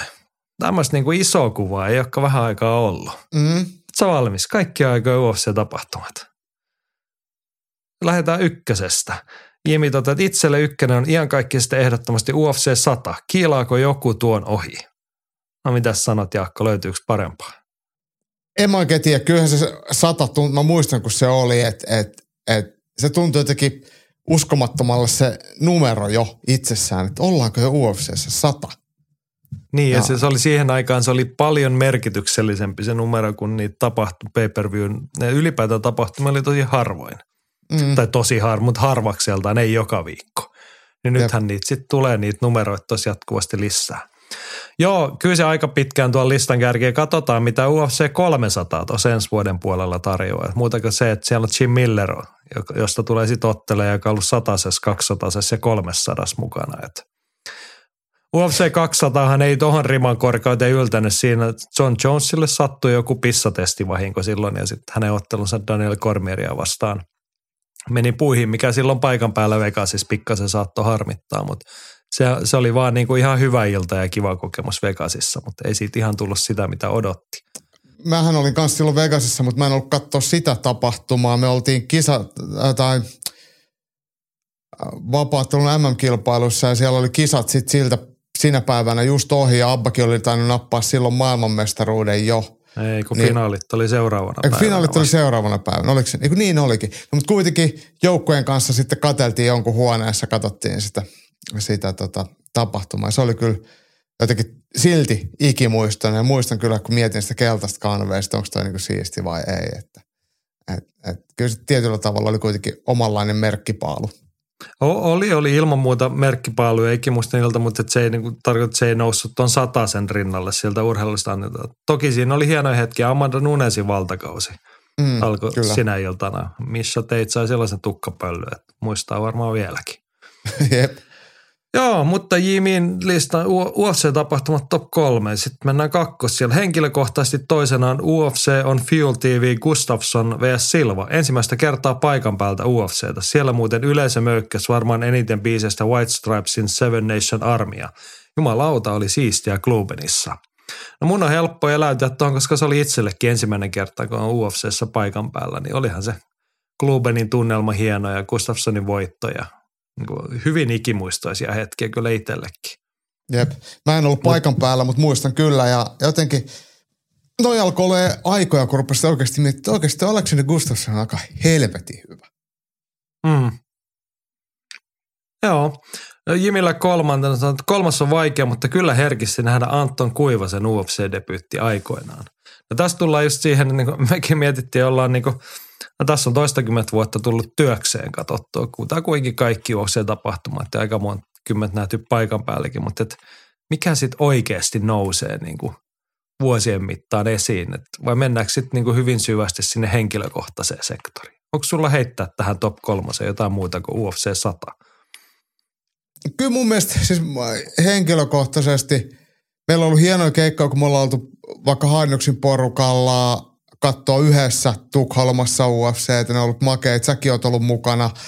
Uh, Mutta jotenkin ehkä New Yorkissa, kun oltiin sun kanssa katsomassa, mikä se olikaan ikinä numeroltaan, kun Maku otteli siellä ja pääottelussa oli Masvidal, Diaz, uh, BMC-vyöstä, niin se oli hieno mun mielestä koko viikko. Se oli aika hektinen.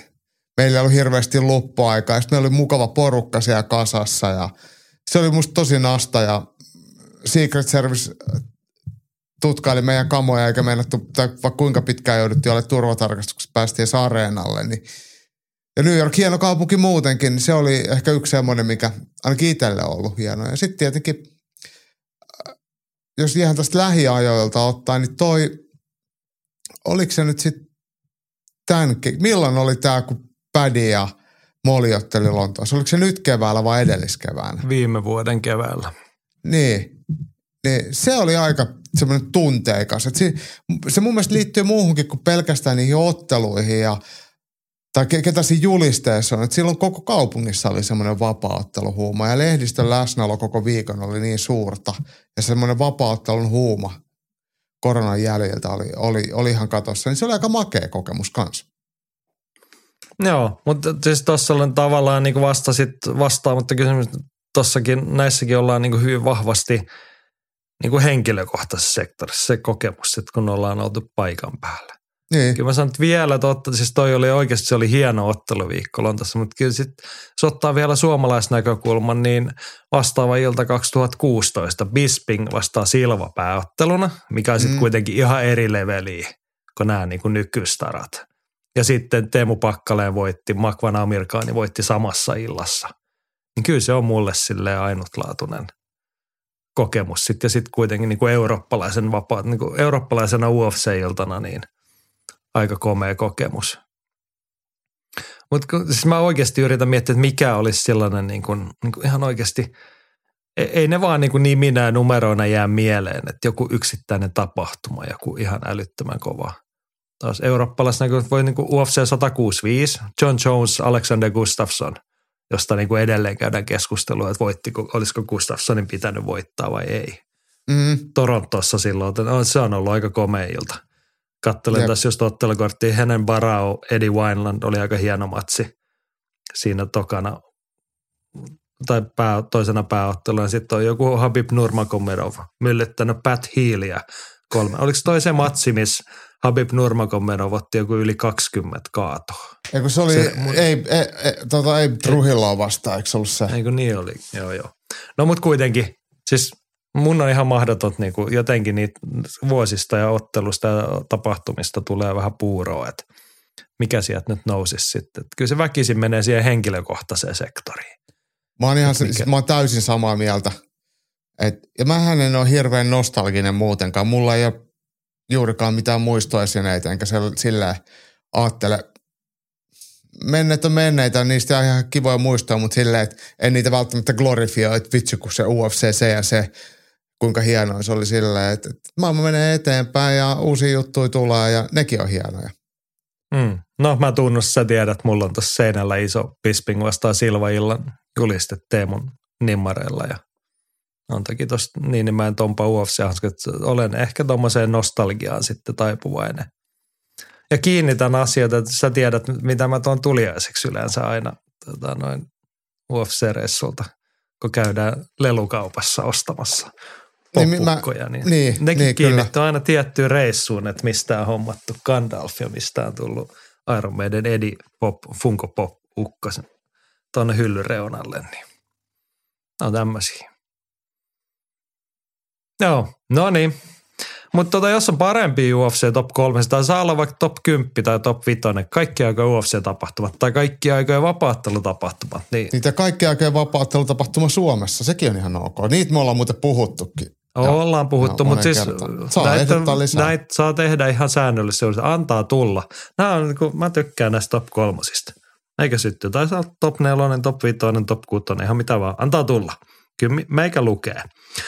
Seuraava aihe. Samuli kysyy, onko ylipaino ylivoimaa? Kuinka paljon Roy Nelsonin ruumin rakenteella varustettu raskaansarjan vapaattelija antaa etua nykyaikaiselle atleettiselle kilpaveljeneen? Missä painoluokassa Tuivaasa ja Tafa ottelisivat, jos tiputtaisivat normaalin urheilijan noin kasin rasvoihin? Puhutaan siis rasvaprosentista. Pari kommenttia muilta tuohon. Väisäsen Antti tota, että kun mennään raskansarjan painoihin, se minimaalinen rasvaprosentti viestii monesti kardiovaskulaarisen kestävyyden puutteesta. Olisi kiva nähdä joku painorajaton super heavyweight divisiona, jossa Tuivaasan köllykkyyden kasvattaneet Ganu ja Lewis esimerkiksi kamppailisivat. Ja Lahikaisen Olavi toteaa, että ihminen funktioi vähän korkeammissa rasvoissa yleisesti paremmin. Niin siis Ei, se on varmasti tässä geneettistä, että toisella joku vaikka Antoni Joshuan kaltainen tommonen, tai Anton Kuivasen kaltainen, joka on aina ihan rasvaton, että haluaa tai ei, niin se on heille Niin. luontaista. Et me ei voida sille ihan sanoa, että kaikkien pitäisi olla vähän, vähän pehmeämpiä tai kaikkien pitäisi olla vähän lai, laihempia. Et se on niinku, Onko muuten, onko koskaan tullut puhunut, mikä, onko, Antto, onko kysynyt Antoni, mikä se rasvaprosentti, koska se on luultavasti jotain kolmen tai neljän luokkaa. mä en ilman, muista, että mut, niinku riuduttaa itseään. Siis se on kyllä tosi matala. Ja mä muistan, kun me oltiin joskus, öö, mikäköhän, olisikohan se ollut, kun Joni oli lähdössä ottelemaan tonne Tsetseeniä ja meillä oli salilla silloin just InBody mittaus, niin silloin oli, Jonilla oli joku alle kolme ja se mittaaja sanoi, että, että siellä ei koskaan nähnyt kenelläkään näin matalaa. Ja Joni ei ollut vielä ehtinyt aloittaa mitään vetoja, että Jo- Joni ja. Anton on molemmat semmoisia kuivan, kuivan äh, kesän oravia täysin. Mutta mut se, että kyllähän me nähdään Joo, raskaassa mut sarjassa nyrkkeilyssähän ei ole sarjan. mitään painorajaa. Ja aika harvat Niin. semmoiset tosi paksut siellä pärjää. Mutta sitten tosiaan, kun ei tarvitse vetää painoa, niin Tyson Furykin voi olla vähän semmoinen pehmonen, mutta kyllähän sekin aina vetää painoa alaspäin, koska sitten 12 erää semmoisen niin ylimääräisen painon liikuttelu, niin muuttuu taakaksi. Ja, ja, Niin. niin. ja se sitten sit haittaa. Ää, mitä tulee Tuivaasaan ja Tafa ja näihin, niin mä luulen, että he tulee semmoisesta geeniperimästä noin noita tota, Tyynemeren saarilta, mi- mit- mitkä ei koskaan näytä urheilijoille. En mä nyt sano, että ne näyt oikeasti, varmaan Tafallakin on vähän huonot elintavat sitten ravinnon suhteen ollut koko ikänsä, että kyllähän sillä on niin paljon semmoista paksua nahkaa, mutta, mutta, mutta Kaikki ei ole kuitenkaan kyse ulkonäöstä. Et jos ottelee raskaassa sarjassa ja se jaksa totella sen tarvittavan otteluajan ja voimatasot on sitten mitä se on, niin ulkonäöllä ei loppujen lopuksi ole mitään merkitystä. Mutta kyllä se usein kuitenkin jollain lailla, jos, jos voidaan osoittaa, että sä oot niinku tämmöisten mittareiden mukaan vaikka sairaaloisen ylipainoinen, käytetään vaikka tämmöistä termiä, niin se harvoin parantaa sun suorituskykyä. Niin. Siinä se oli summattuna. Jotakin me ehkä enemmän arvostetaan ja uskotaan semmoisiin niin urheilijatyyppisiin urheilijoihin. Joo, mutta mut hei mä haluan silti korostaa, että et liian paljon me katsotaan ihmisten ulkonäköä ja mietitään, että se on merkki hyvästä kunnosta, hyvästä suorituskyvystä, nopeudesta, kestävyydestä, voimasta, kun se ei oikeasti ole. Et, et läheskään kaikki. Jos katsotaan vaikka jotain John Jonesia, niin eihän se esimerkiksi ole mikään ihan superkireä. Se on aika hoikka ja se on silti mm. ihan superurheilija – Toi sama ja. ehkä niin kuin kaikkein ristiriitaisen esimerkki on Derek Lewis vapaaottelijoista, joka on, no nythän hän on niin kuin kireemmässäkin kunnossa, mutta että hän, hän on ihan poikkeuksellisia ominaisuuksia siihen ruumiin rakenteeseen hmm. nähden, että hän on vähän näyttänyt ylipainoiselta, mutta niin kuin aika sähäkästi tapahtuu silti asioita. Niin. Ja, ja sitten voidaan katsoa painonnoston raskasta sarjaa, niin maailman kaikkia aikojen vahvin painonnosto ja Lasse Talikac Georgiasta, niin sehän painaa joku 180 kiloa ja silloin todellinen Obelix-maha. Et, et, toki laji on eri, mutta silleen niin se on kaikista isoin ja kaikista vahvin. Mm. Joo. Mennään eteenpäin. Nyt tärkeää ihan tota, uut, uutisasiaa tota, tai tässä meidän nauhoituksen aikaan tuoretta asiaa Conor McGregor ja Michael Chandler, jotka nyt ovat siis aikeissa otella ja varmaan kaikki tämmöiset pissatestit ja muut järjestyy niin, että se menee, niin nyt herrat on päättänyt somessa jutella, että mitäs jos tämä olisikin 185 paunaa, eli keskisarjan ottelu. Samuli tuohon linkkasi kysyi, että kuka haluaa nähdä tämän ottelun keskisarjassa? Jaakko Dalpakka varmaan ainakin. No kyllä, ehdottomasti minä. Niin. Mitä nopeammista parempi. Niin, ehkä se olisi, niin siis let's get it over with tarkoittaa, että päästäisiin siitäkin vai? Mm, niin, päästään eteenpäin ja, ja, ja, ja tota. No olisi tuossa ainakin se, että Conor McGregor pääsisi tota painoihin todennäköisemmin ilman mitään farsseja tai komplikaatioita. Niin, niin. Mike, Michael Chandler taisi siihen Conorin ehdotukseen tuulta, että sopii ihan hyvin, että hän on 22 vuotta vetänyt painoja, että kerrankin pääsisi ilman kumpikin äijä varmaan painaa 80 päälle sitten vähintään Joo. helpostikin. Ovat sen Kyllä. verran lihaksikkaita ilmestyksiä.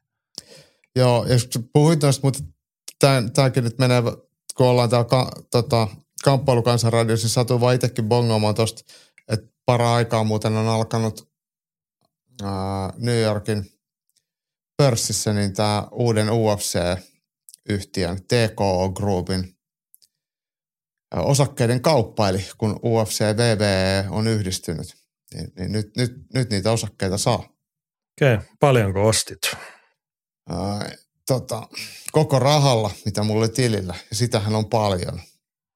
Ja mä, että sä oot pistänyt kaikki sun miljoona kryptot nyt lihoiksi Joo. ostanut UFC-osakkeita. Tota. Joo. No niin, no niin. Hyvä, ostakaa UFC-osakkeita ja muuttakaa maailmaa paremmaksi. Joo, se oli Conor Corneri. Sitten meillä on Hanneksen, Gratsefin ihan tuoreelta versus Corneri. Ja siinä Hannes haluaa keskustella tainyrkkely vastaan karate. Kumpi voittaa Roddang vastaan maailman paras karateka? Suomi Pokpil vai Suomen paras karateka?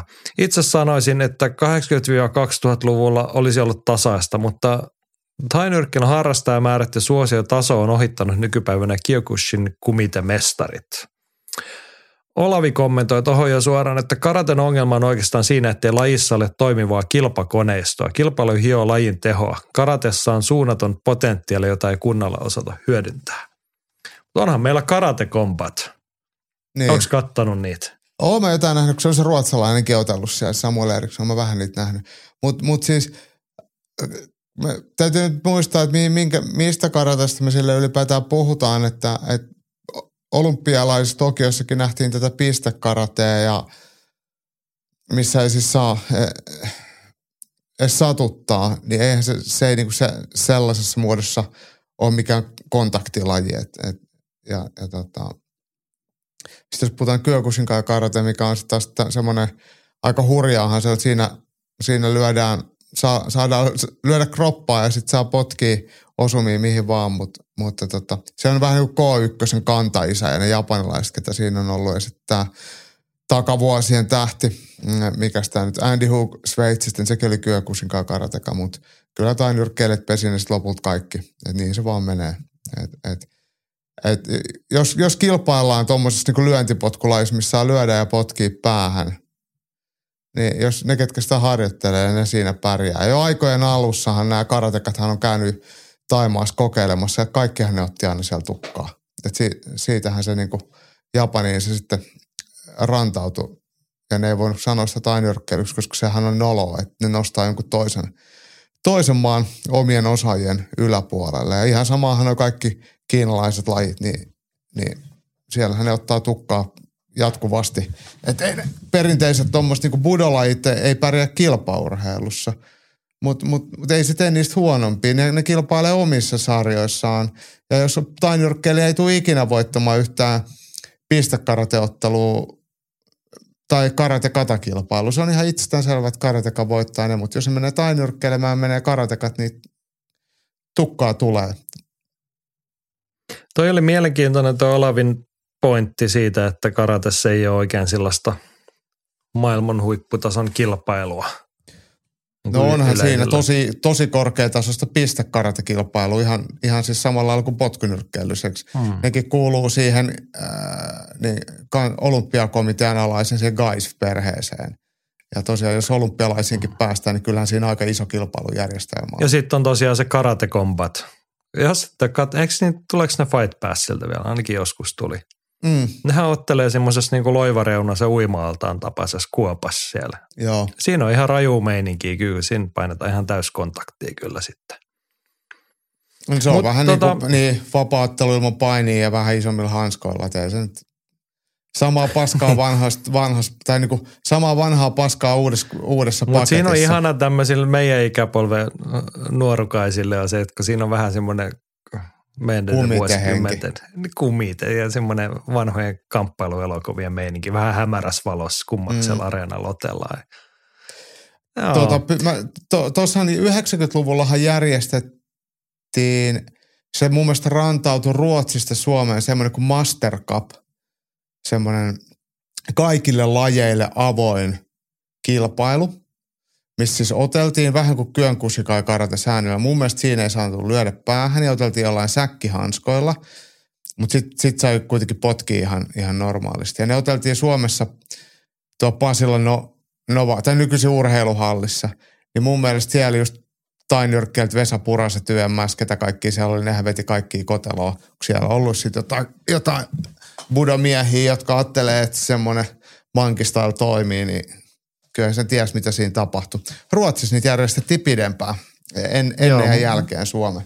Muistan kuulleni legendoja näistä ja varmaan äh, asiaharrastajat tunnistavatko käytte vaikka tainyrkkeilysaleilla tai jossain, niin niitä julisteet saattaa perinteikkäiden salia aulaseinältä löytyy edelleenkin. Muistelen tämmöisiä nähneeni. Ja YouTubesta löytyy, joku, löytyy kyllä joku, olisiko se mistä just joku Mä en nyt muista, onko se Vesa Puranen, mutta joku näistä kuitenkin vanhan koulukunnan tainjorkkeleista potkii just jonkun karatemia ihan soseeksi. Se on edelleen YouTubessa pyörii semmoinen. No niin. Tuliko tulla nyt siihen tulokseen versus cornerissa, että muithai päihittää kaiken? Ää, ei, jo, jos otellaan täydellä kontaktilla, niin, niin kyllä. Vapauttelus voittaa vapauttelut ja sitten sitten potkunyrkkeilijät ja tainyrkkeilijät pesee tuommoista perinteistä lajien harrastajat, jos otellaan niillä säännöillä. Niin kuin mä sanoin, niin karate, jos mennään kilpailemaan, niin karate voittaa, judokat voittaa judos. Ihan, ihan, siis tämä on ihan itsestään selvää. Ajattele, jos olisi joku semmoinen kilpailumuoto, että me tässä katsoa, että minkä lajin tyypit olisi. Kerättäisiin vaikka, olisiko sanottaisiko vaikka kahdeksasta eri lajista kahdeksan Laittaisiin jokin häkkiin, että ne ei pääse karkuun. Niin. Joo. Tai voisiko siinä olla vallihauta ja haikaloi? Mm. Tai sähköaita. Niin, ollaanhan me puhuttu tästä. Nämähän oli ihan todellisia ideoita, kun UFC mm. kehiteltiin. Se oli se Konanin tuottaja, mikä hitto, hitto sen äijän nimi nyt olikaan. Niin tota, Niin. voisiko siihen aitaan laittaa sähköä? Joo. Mut, mut ei, siis, ei, ei, ei laiteta.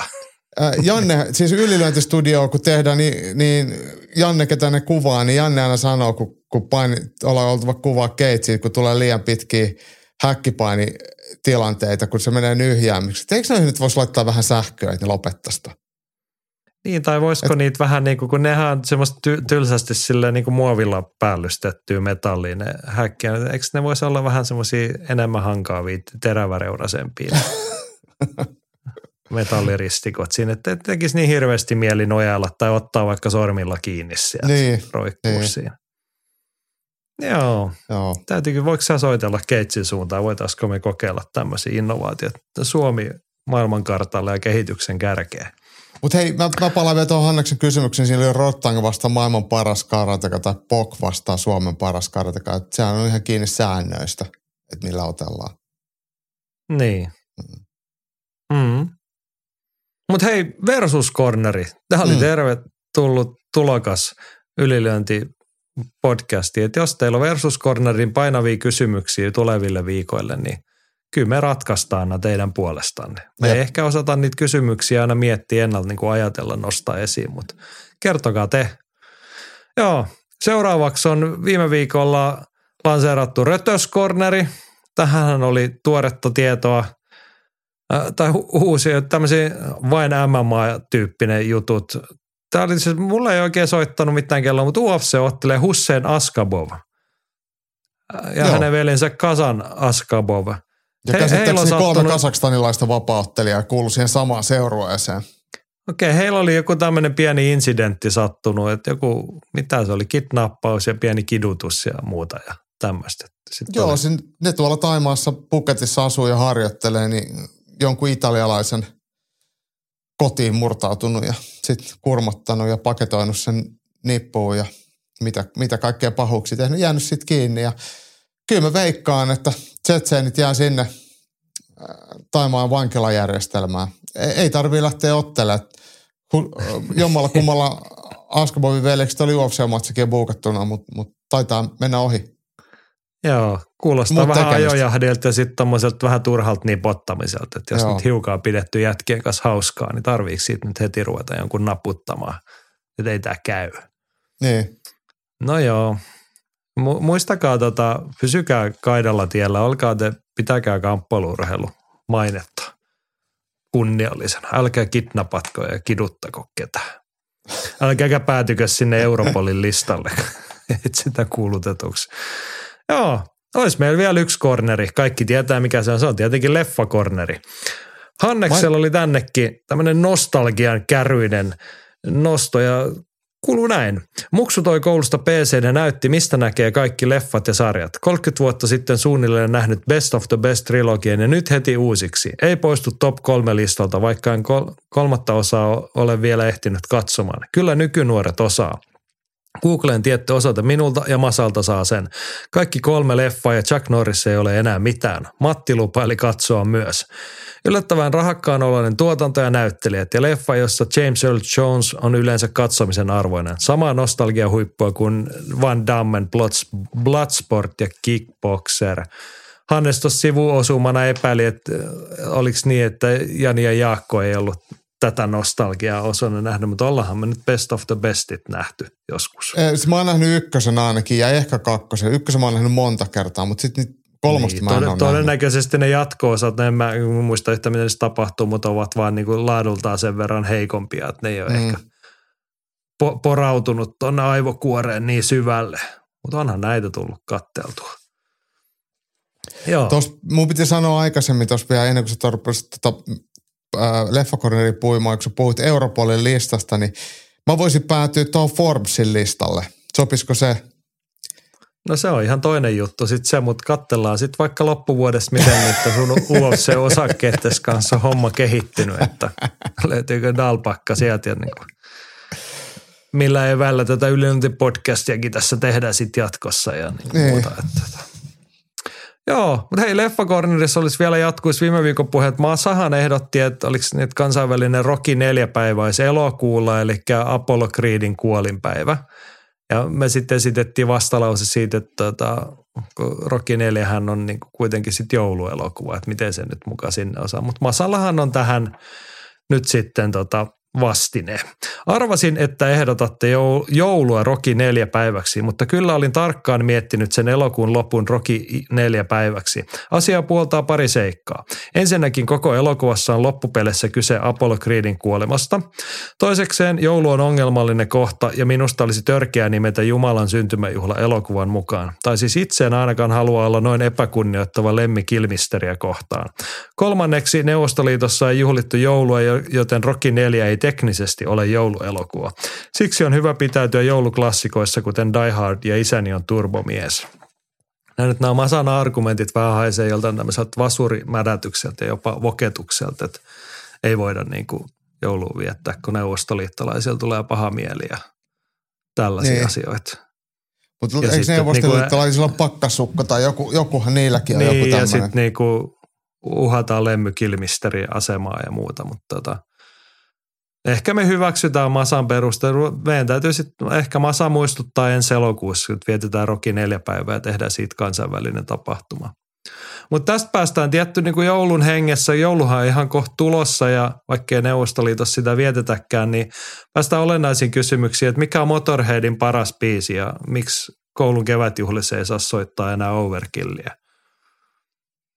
Mä mietin tuossa, mä avasin Spotify ja rupesin äh, Motorheadin biisejä. Sitten rupesin miettimään, että että Overkillin ja Rock Outin mä tiesin nimeltä ja on se muutamia muitakin, mutta siis Motorhead on tietyllä tavalla uskollinen ja, ja asiansa osaava orkesteri, että kaikki biisit kuulostaa tosi pitkälti samalle, niin mähän vastaan tietenkin, että Ace of Spades, koska se on ainoa, mitä sun tarvii tietää. no niin. Mä oon tässä nyt jo myöhäisessä teiniässä kaikkien näiden vuosien jälkeen, niin mä oon niin päätynyt lopputulokseen tässä pitkässä pohjassa. Kyllä Motorheadin paras biisi on Damage Case. Saatte olla eri mieltä, mutta ei silloin mitään merkitystä, koska tiedän olevan nyt oikeassa tämän asian suhteen. Mutta voidaan tästäkin, siis voidaan sen verran poiketa nyt ylilönti agendasta muuten, että jos haluaa tehdä Motorheadista top kolme listoja, niin saa tehdä. Tai jostain muusta, kunhan tietty parasta, jos pystyy sen kitkemään jotenkin. Mulle tulee mieleen auttamatta, kun Kilmisteristä puhutaan, että, että, että sehän ei ollut kuin ihan viikkoja tai kuukausia ennen hänen, hänen kuolemaansa, kun Valiolla oli se, ää, oli, ne oli kuvannut mainoksen Lemmy Kilmesterin kanssa mai, maitoon liittyen ja se oli aika hieno kyllä, että harvoin suomalais, suomalaisessa niin perinteikkäällä brändillä on noin rohkeita vetoja, että jos se on maitomainoksessa ei se ole Lemmy Kilmister, niin kyllä se jotenkin siinä on vedetty äh, mitä kaikki mutkat suoraksi ja, ja se oli hieno, Joo, hieno Siinä hieno on mainostoimisto haku. ansainnut provikkaansa. Nythän on jollain saksalaisella ruokakauppaketjulla Arnold Schwarzenegger pyörii jossain mainoksissa ainakin mun somessa. Joo, niin pyörii. Siis sehän on Lidlin mainos, missä Schwarzenegger mainostaa halpaa tuommoista jotain tai kohtuuhintaista akkuporakonetta tai työkalusarjaa ja sitten siellä oli se Audemars Pikeen joku 30 tonnin kello kädessä. Ja sitten siitä on ihmisille tullut paha mieli, mutta mut, mitä sitten? Okay. Miksi se saa olla kunnon kelloa? Onneksi mä oon sivuuttanut tämmöisen. Mm. Nyt kun tämä mainittiin, niin voitte sieltä Lidlistä lähettää meille kiitokseksi tästä ilmaiseksi mainoksesta vaikka Lidlin lenkkarit meille kummallekin. Niin, tämä on 47. Ah, no, tämä voisi ottaa se Arskan kellon. No ihan miten vaan. Hmm. Joo, mutta hei, oli Masal sitten vielä niinku uuttakin asiaa tähän leffakorneriin tai tähän tämmöiseen corneriin. Oletko valmis tähän, koska no niin. nyt tulee kovaa kamaa. Lauantaina on virallinen Batman-päivä. Meinasin tehdä top kolme listan tästäkin aiheesta, niin kuin joskus teen Harry Potterista ja Star Warsista. Tom Hardin BJ-touhut olisi tietenkin ollut taas mukana ja varsinkin stunttipuolelta löytyy yhtä sun toista ninjaa. Kuitenkin jotain jäi uupumaan. Ei löytynyt oikein mitään säväyttävää, kunnes se iski ja tajusin, että vastaushan on aivan tarjottimella. Joten tässä se on. Top 1 Batman ja tosielämän taistelulajimestarit. Ennen kuin luen, älä sano nimeä, että olisiko tiennyt tämän tai muistanut? En olisi muistanut. No, tässä se tulee kaikille, jotka eivät tienneet tai muistaneet. Eli top 1 Batman ja tosielämän taistelujen mestarit. Se on tietenkin Bruce Lee Batman-sarjassa. Yleistä tietoahan on, että 60-luvulla Bruce Lee esitti vihreän herhiläisen autonkuljettaja Katoa Green Hornet TV-sarjassa. Koska kyseessä oli Batmanin sisarsarja, oli luonnollista, että tehtiin jostain crossover-jaksoja. Ja täten saatiin Kato eli Lee mukaan Batmaneihin. Erässä jaksossa jopa Kato päätyi taistelemaan Robinia vastaan. Kaikki 60 luvun Robinin nähneet voisi ajatella, että poika rukka, mutta oikeasti Robin oli Batmania kovempi tappelija, ainakin tosi elämässä, sillä Robinin näyttelijä oli Burt Ward. Hän on mustanvuon karateka ja lean treenikaveri. Aika kovaa kamaa. No on, on. Loistava. Tämä oli hyvä nosto ja tämä kuulostaa vähän Apassin listalle. Joo, Mulla on muuten pikkasen ikävä Andresin leffakorneri kontribuutioita. Että pistäpä Andres tulemaan, jos jotain sattuu siirtoamaan. Tietenkään pakko on, mutta jos on jotain kivaa vaihteeksi, voitaisiin käynnistellä taas. Mutta mä saan kyllä hienosti. että tässä oli semmoista Andresin henkeä kyllä. Joo. Tämä, Joo. Varsinkin tämä Burt Wardin äh, Mustanvyön karaten tieto, niin tämä, tämä on just, just tämä, on apassia parhaimmillaan. Nämä on yleensä Andresin listalla on aina tällaisia. No, no. Niin kyllä mä luulen, että tässä saatiin nyt niin kuin meidän sivistystehtävää täytettyä. Ei ehkä kaikki ylilöntiperheessä tiennyt tätä Bruce Leen salattua Batman-historiaa. Otetaan loppuun vielä tärkeä kysymys, Jaakko. 60-luvun Batman, 80-luvun Batman-leffat vai Christopher Nolanin Batmanit? Niitä vanhoja Batmanithan tuli joskus penskana katsottua, kun niitähän tuli joskus iltapäivässä ihan telkkarista. Niissä oli ihan hauskaa sarjakuva henkeä. Äh, jotenkin muuhun kuitenkin uppoo, mitkä tuli silloin joskus kasari, ysäri, taitteessa, Tim Burton, kun niitä teki, niin, niin ne on, Kyllä. Ne on aika, aika hyviä. Et ne ei ole liian synkkiä eikä liian väkivaltaisia. Niissä on vähän semmoista pientä pilkettä kuitenkin silmäkulmassa – niin, niin ehkä mä kuitenkin nostasin sen. Niin, koska mä taipuisin melkein samaa. Siis ne Nolanin tämän vuosituhannen Batmanithan on hyvin niin kuin arvostettu ja se on niin kuin, no se on enemmän just, mä tykkään niistä sen takia, koska sen Dark Knight-hahmonhan on niin kuin Batman folklorean tuonut Frank Miller, joka on mun suosikki sarjakuva piirtäjiä, niin kuin sieltä lähtenyt ihan uudestaan niin kuin luonut sen Batmanin nahan, mutta siis toisaalta ne 80-luvun Burtonin Batmanit, niin ne on aivan huikeita. Niin kuin siinä niin kuin siltana siitä 60-luvun hassuttelu Batmanista kohti niin. sitä nykyistä semmoista synkkää, niin onhan ne hienoja nekin. Mutta vaikea valinta kyllä. Joo, kattokaa Batmania, kuunnelkaa Motorheadia, tehkää top kolme listoja leffakorneriin tai musakorneriin tai ihan mihin vaan mekin tehdään ihan mitä vaan. Että jos meitä huvittaa puhua Motorheadista ensi viikolla, niin mehän puhutaan.